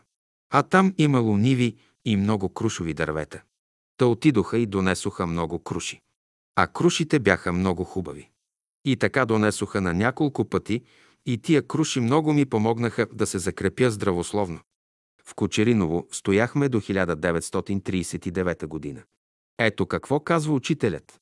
Невидимият свят постоянно ви поставя ред страдания и следи за вас разумно да ги използвате, да имате придобивки от тях. Няма човек на земята, който да не е положен на страдания и изпитания. Великите учители даже са подложени на изпитания. Всеки човек трябва да мине през известни дисциплини. Малките същества са подложени на едни изпитания, по-големите на други, а най-големите на трети, обаче изпитанията на всяко същество са специфични. Те съответстват на неговите сили и способности. Като знаете това, не се сърдете на провидението, не казвайте, че вашата съдба е най-тежка или че провидението е строго към вас. Каквото и да кажете в този момент, вие няма да бъдете прави. Бог е еднакво снисходителен към всички същества. Трябва да знаете, че страданията са общи. Няма същество, колкото и малко да е, което да не участва в страданията. Три неосъществената среща. През 1931 година, докато нямахме деца, ходихме на седем Терилски езера. Минахме през Рилския манастир. Васил не искаше да ме вземе, защото пътя бил дълъг, но аз нали не зная, мислех все пак, че ще мога да го извървя. А то били цели пет часа път. Исках да имам представа какво представлява лагера на Рила. Васил ми купи едни нови сандали, взехме малко провизии и някоя и друга дреха и тръгнахме. Вечерта пренощувахме в манастира и сутринта тръгнахме за езерата. Като вървяхме по пътя ни настигнаха три момчета от Варна. Те носеха много захар и по пътя се подкрепяха с захар, та даваха и на нас. А пък Васил не е знаел или беше забравил, че на такъв път човек трябва да има нещо сладко, да се подкрепя. Така с тая компания пътя мина неусетно. Като пристигнахме на езерата, там ни посрещна едно дете черно като циганче с обелен нос, а това беше Марийка Марашлиева. Но изненадата ни беше голяма. Учителят го нямаше. Бяха го повикали внезапно в София. На нас не ни беше вече интересно и ние се върнахме на другия ден обратно. Тогава нямаше хижа на езерата. Но на връщане се заблудихме и изгубихме пътеката. Васил вървеше напред, а аз след него. По едно време той се обърна и ми каза, внимавай, да не настъпиш змията. Но аз нали вървя след него, по стъпките му, минах край нея и тя остана така завита на колело. Съвсем не беше малка. На връщане пак минахме през Рилския манастир. Там беше на летуване един наш приятел Асен Куманов със семейството си. Той беше много ревностен брат. При тях си починахме и закусихме. Там бяха той, жена му и детето му 4-5 годишно. Помня, че бяха правили на закуска бухти. И така се завърнахме вкъщи благополучно. Още преди да тръгнем, когато споменахме пред един наш приятел Ахил Вонидов за отиване на Рила, той каза, как ще тръгнете, за там трябва да имате екип. А Васил каза, ами, какъв екип? Ахил беше прав.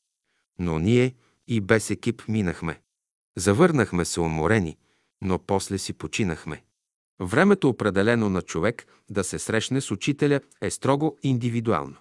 Човек трябва да подготви себе си за тази среща.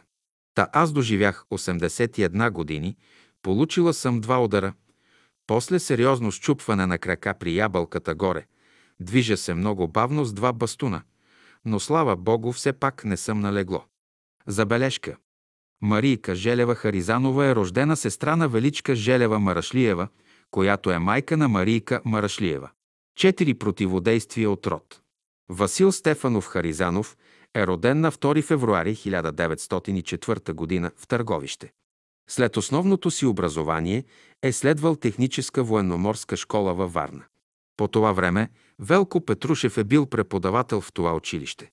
Учениците от класа на Васил проследили веднъж Велко и го наблюдавали как се моли през ключалката на стаята му и къде ходи, и започнали да четат от същите книги, които той четял.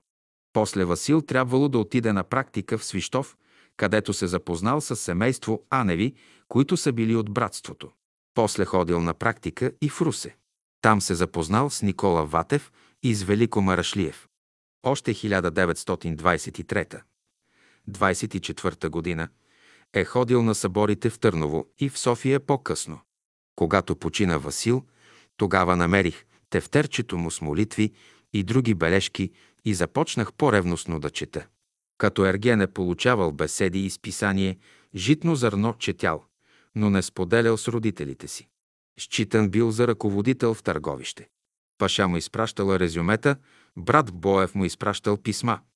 Но в търговище е имало много малко хора запознати с учението на учителя. Веднъж като идвал Таню Желев в търговище казал, че атмосферата в търговище била много гъста. Нямало условия да се говори. Семейството на Васил ни най-малко не се интересували от идеите му, дори са били противници.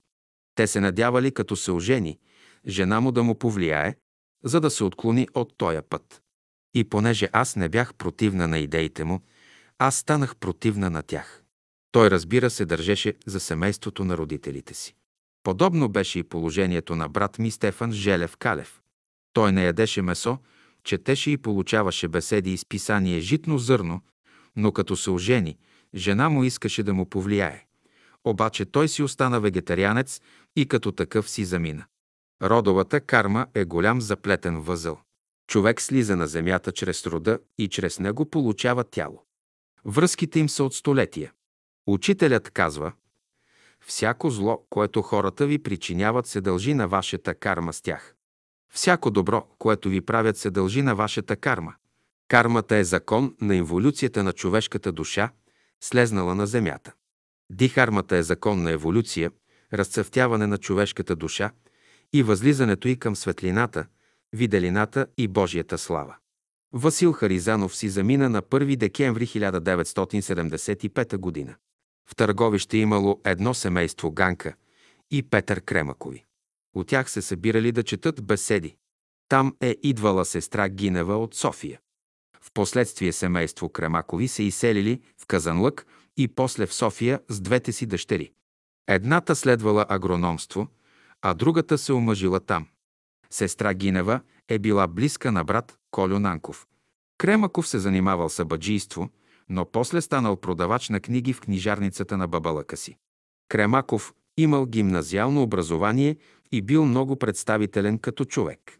Нямаше човек в България запознал се с учението на учителя и да не е имал противодействие от рода си. Това е първото препятствие, което трябва да се премине. А след това следва противодействие от общество, средата, в която живее и от народ. А пътят на ученика е в изучаване Словото на учителя и приложението му в живота му.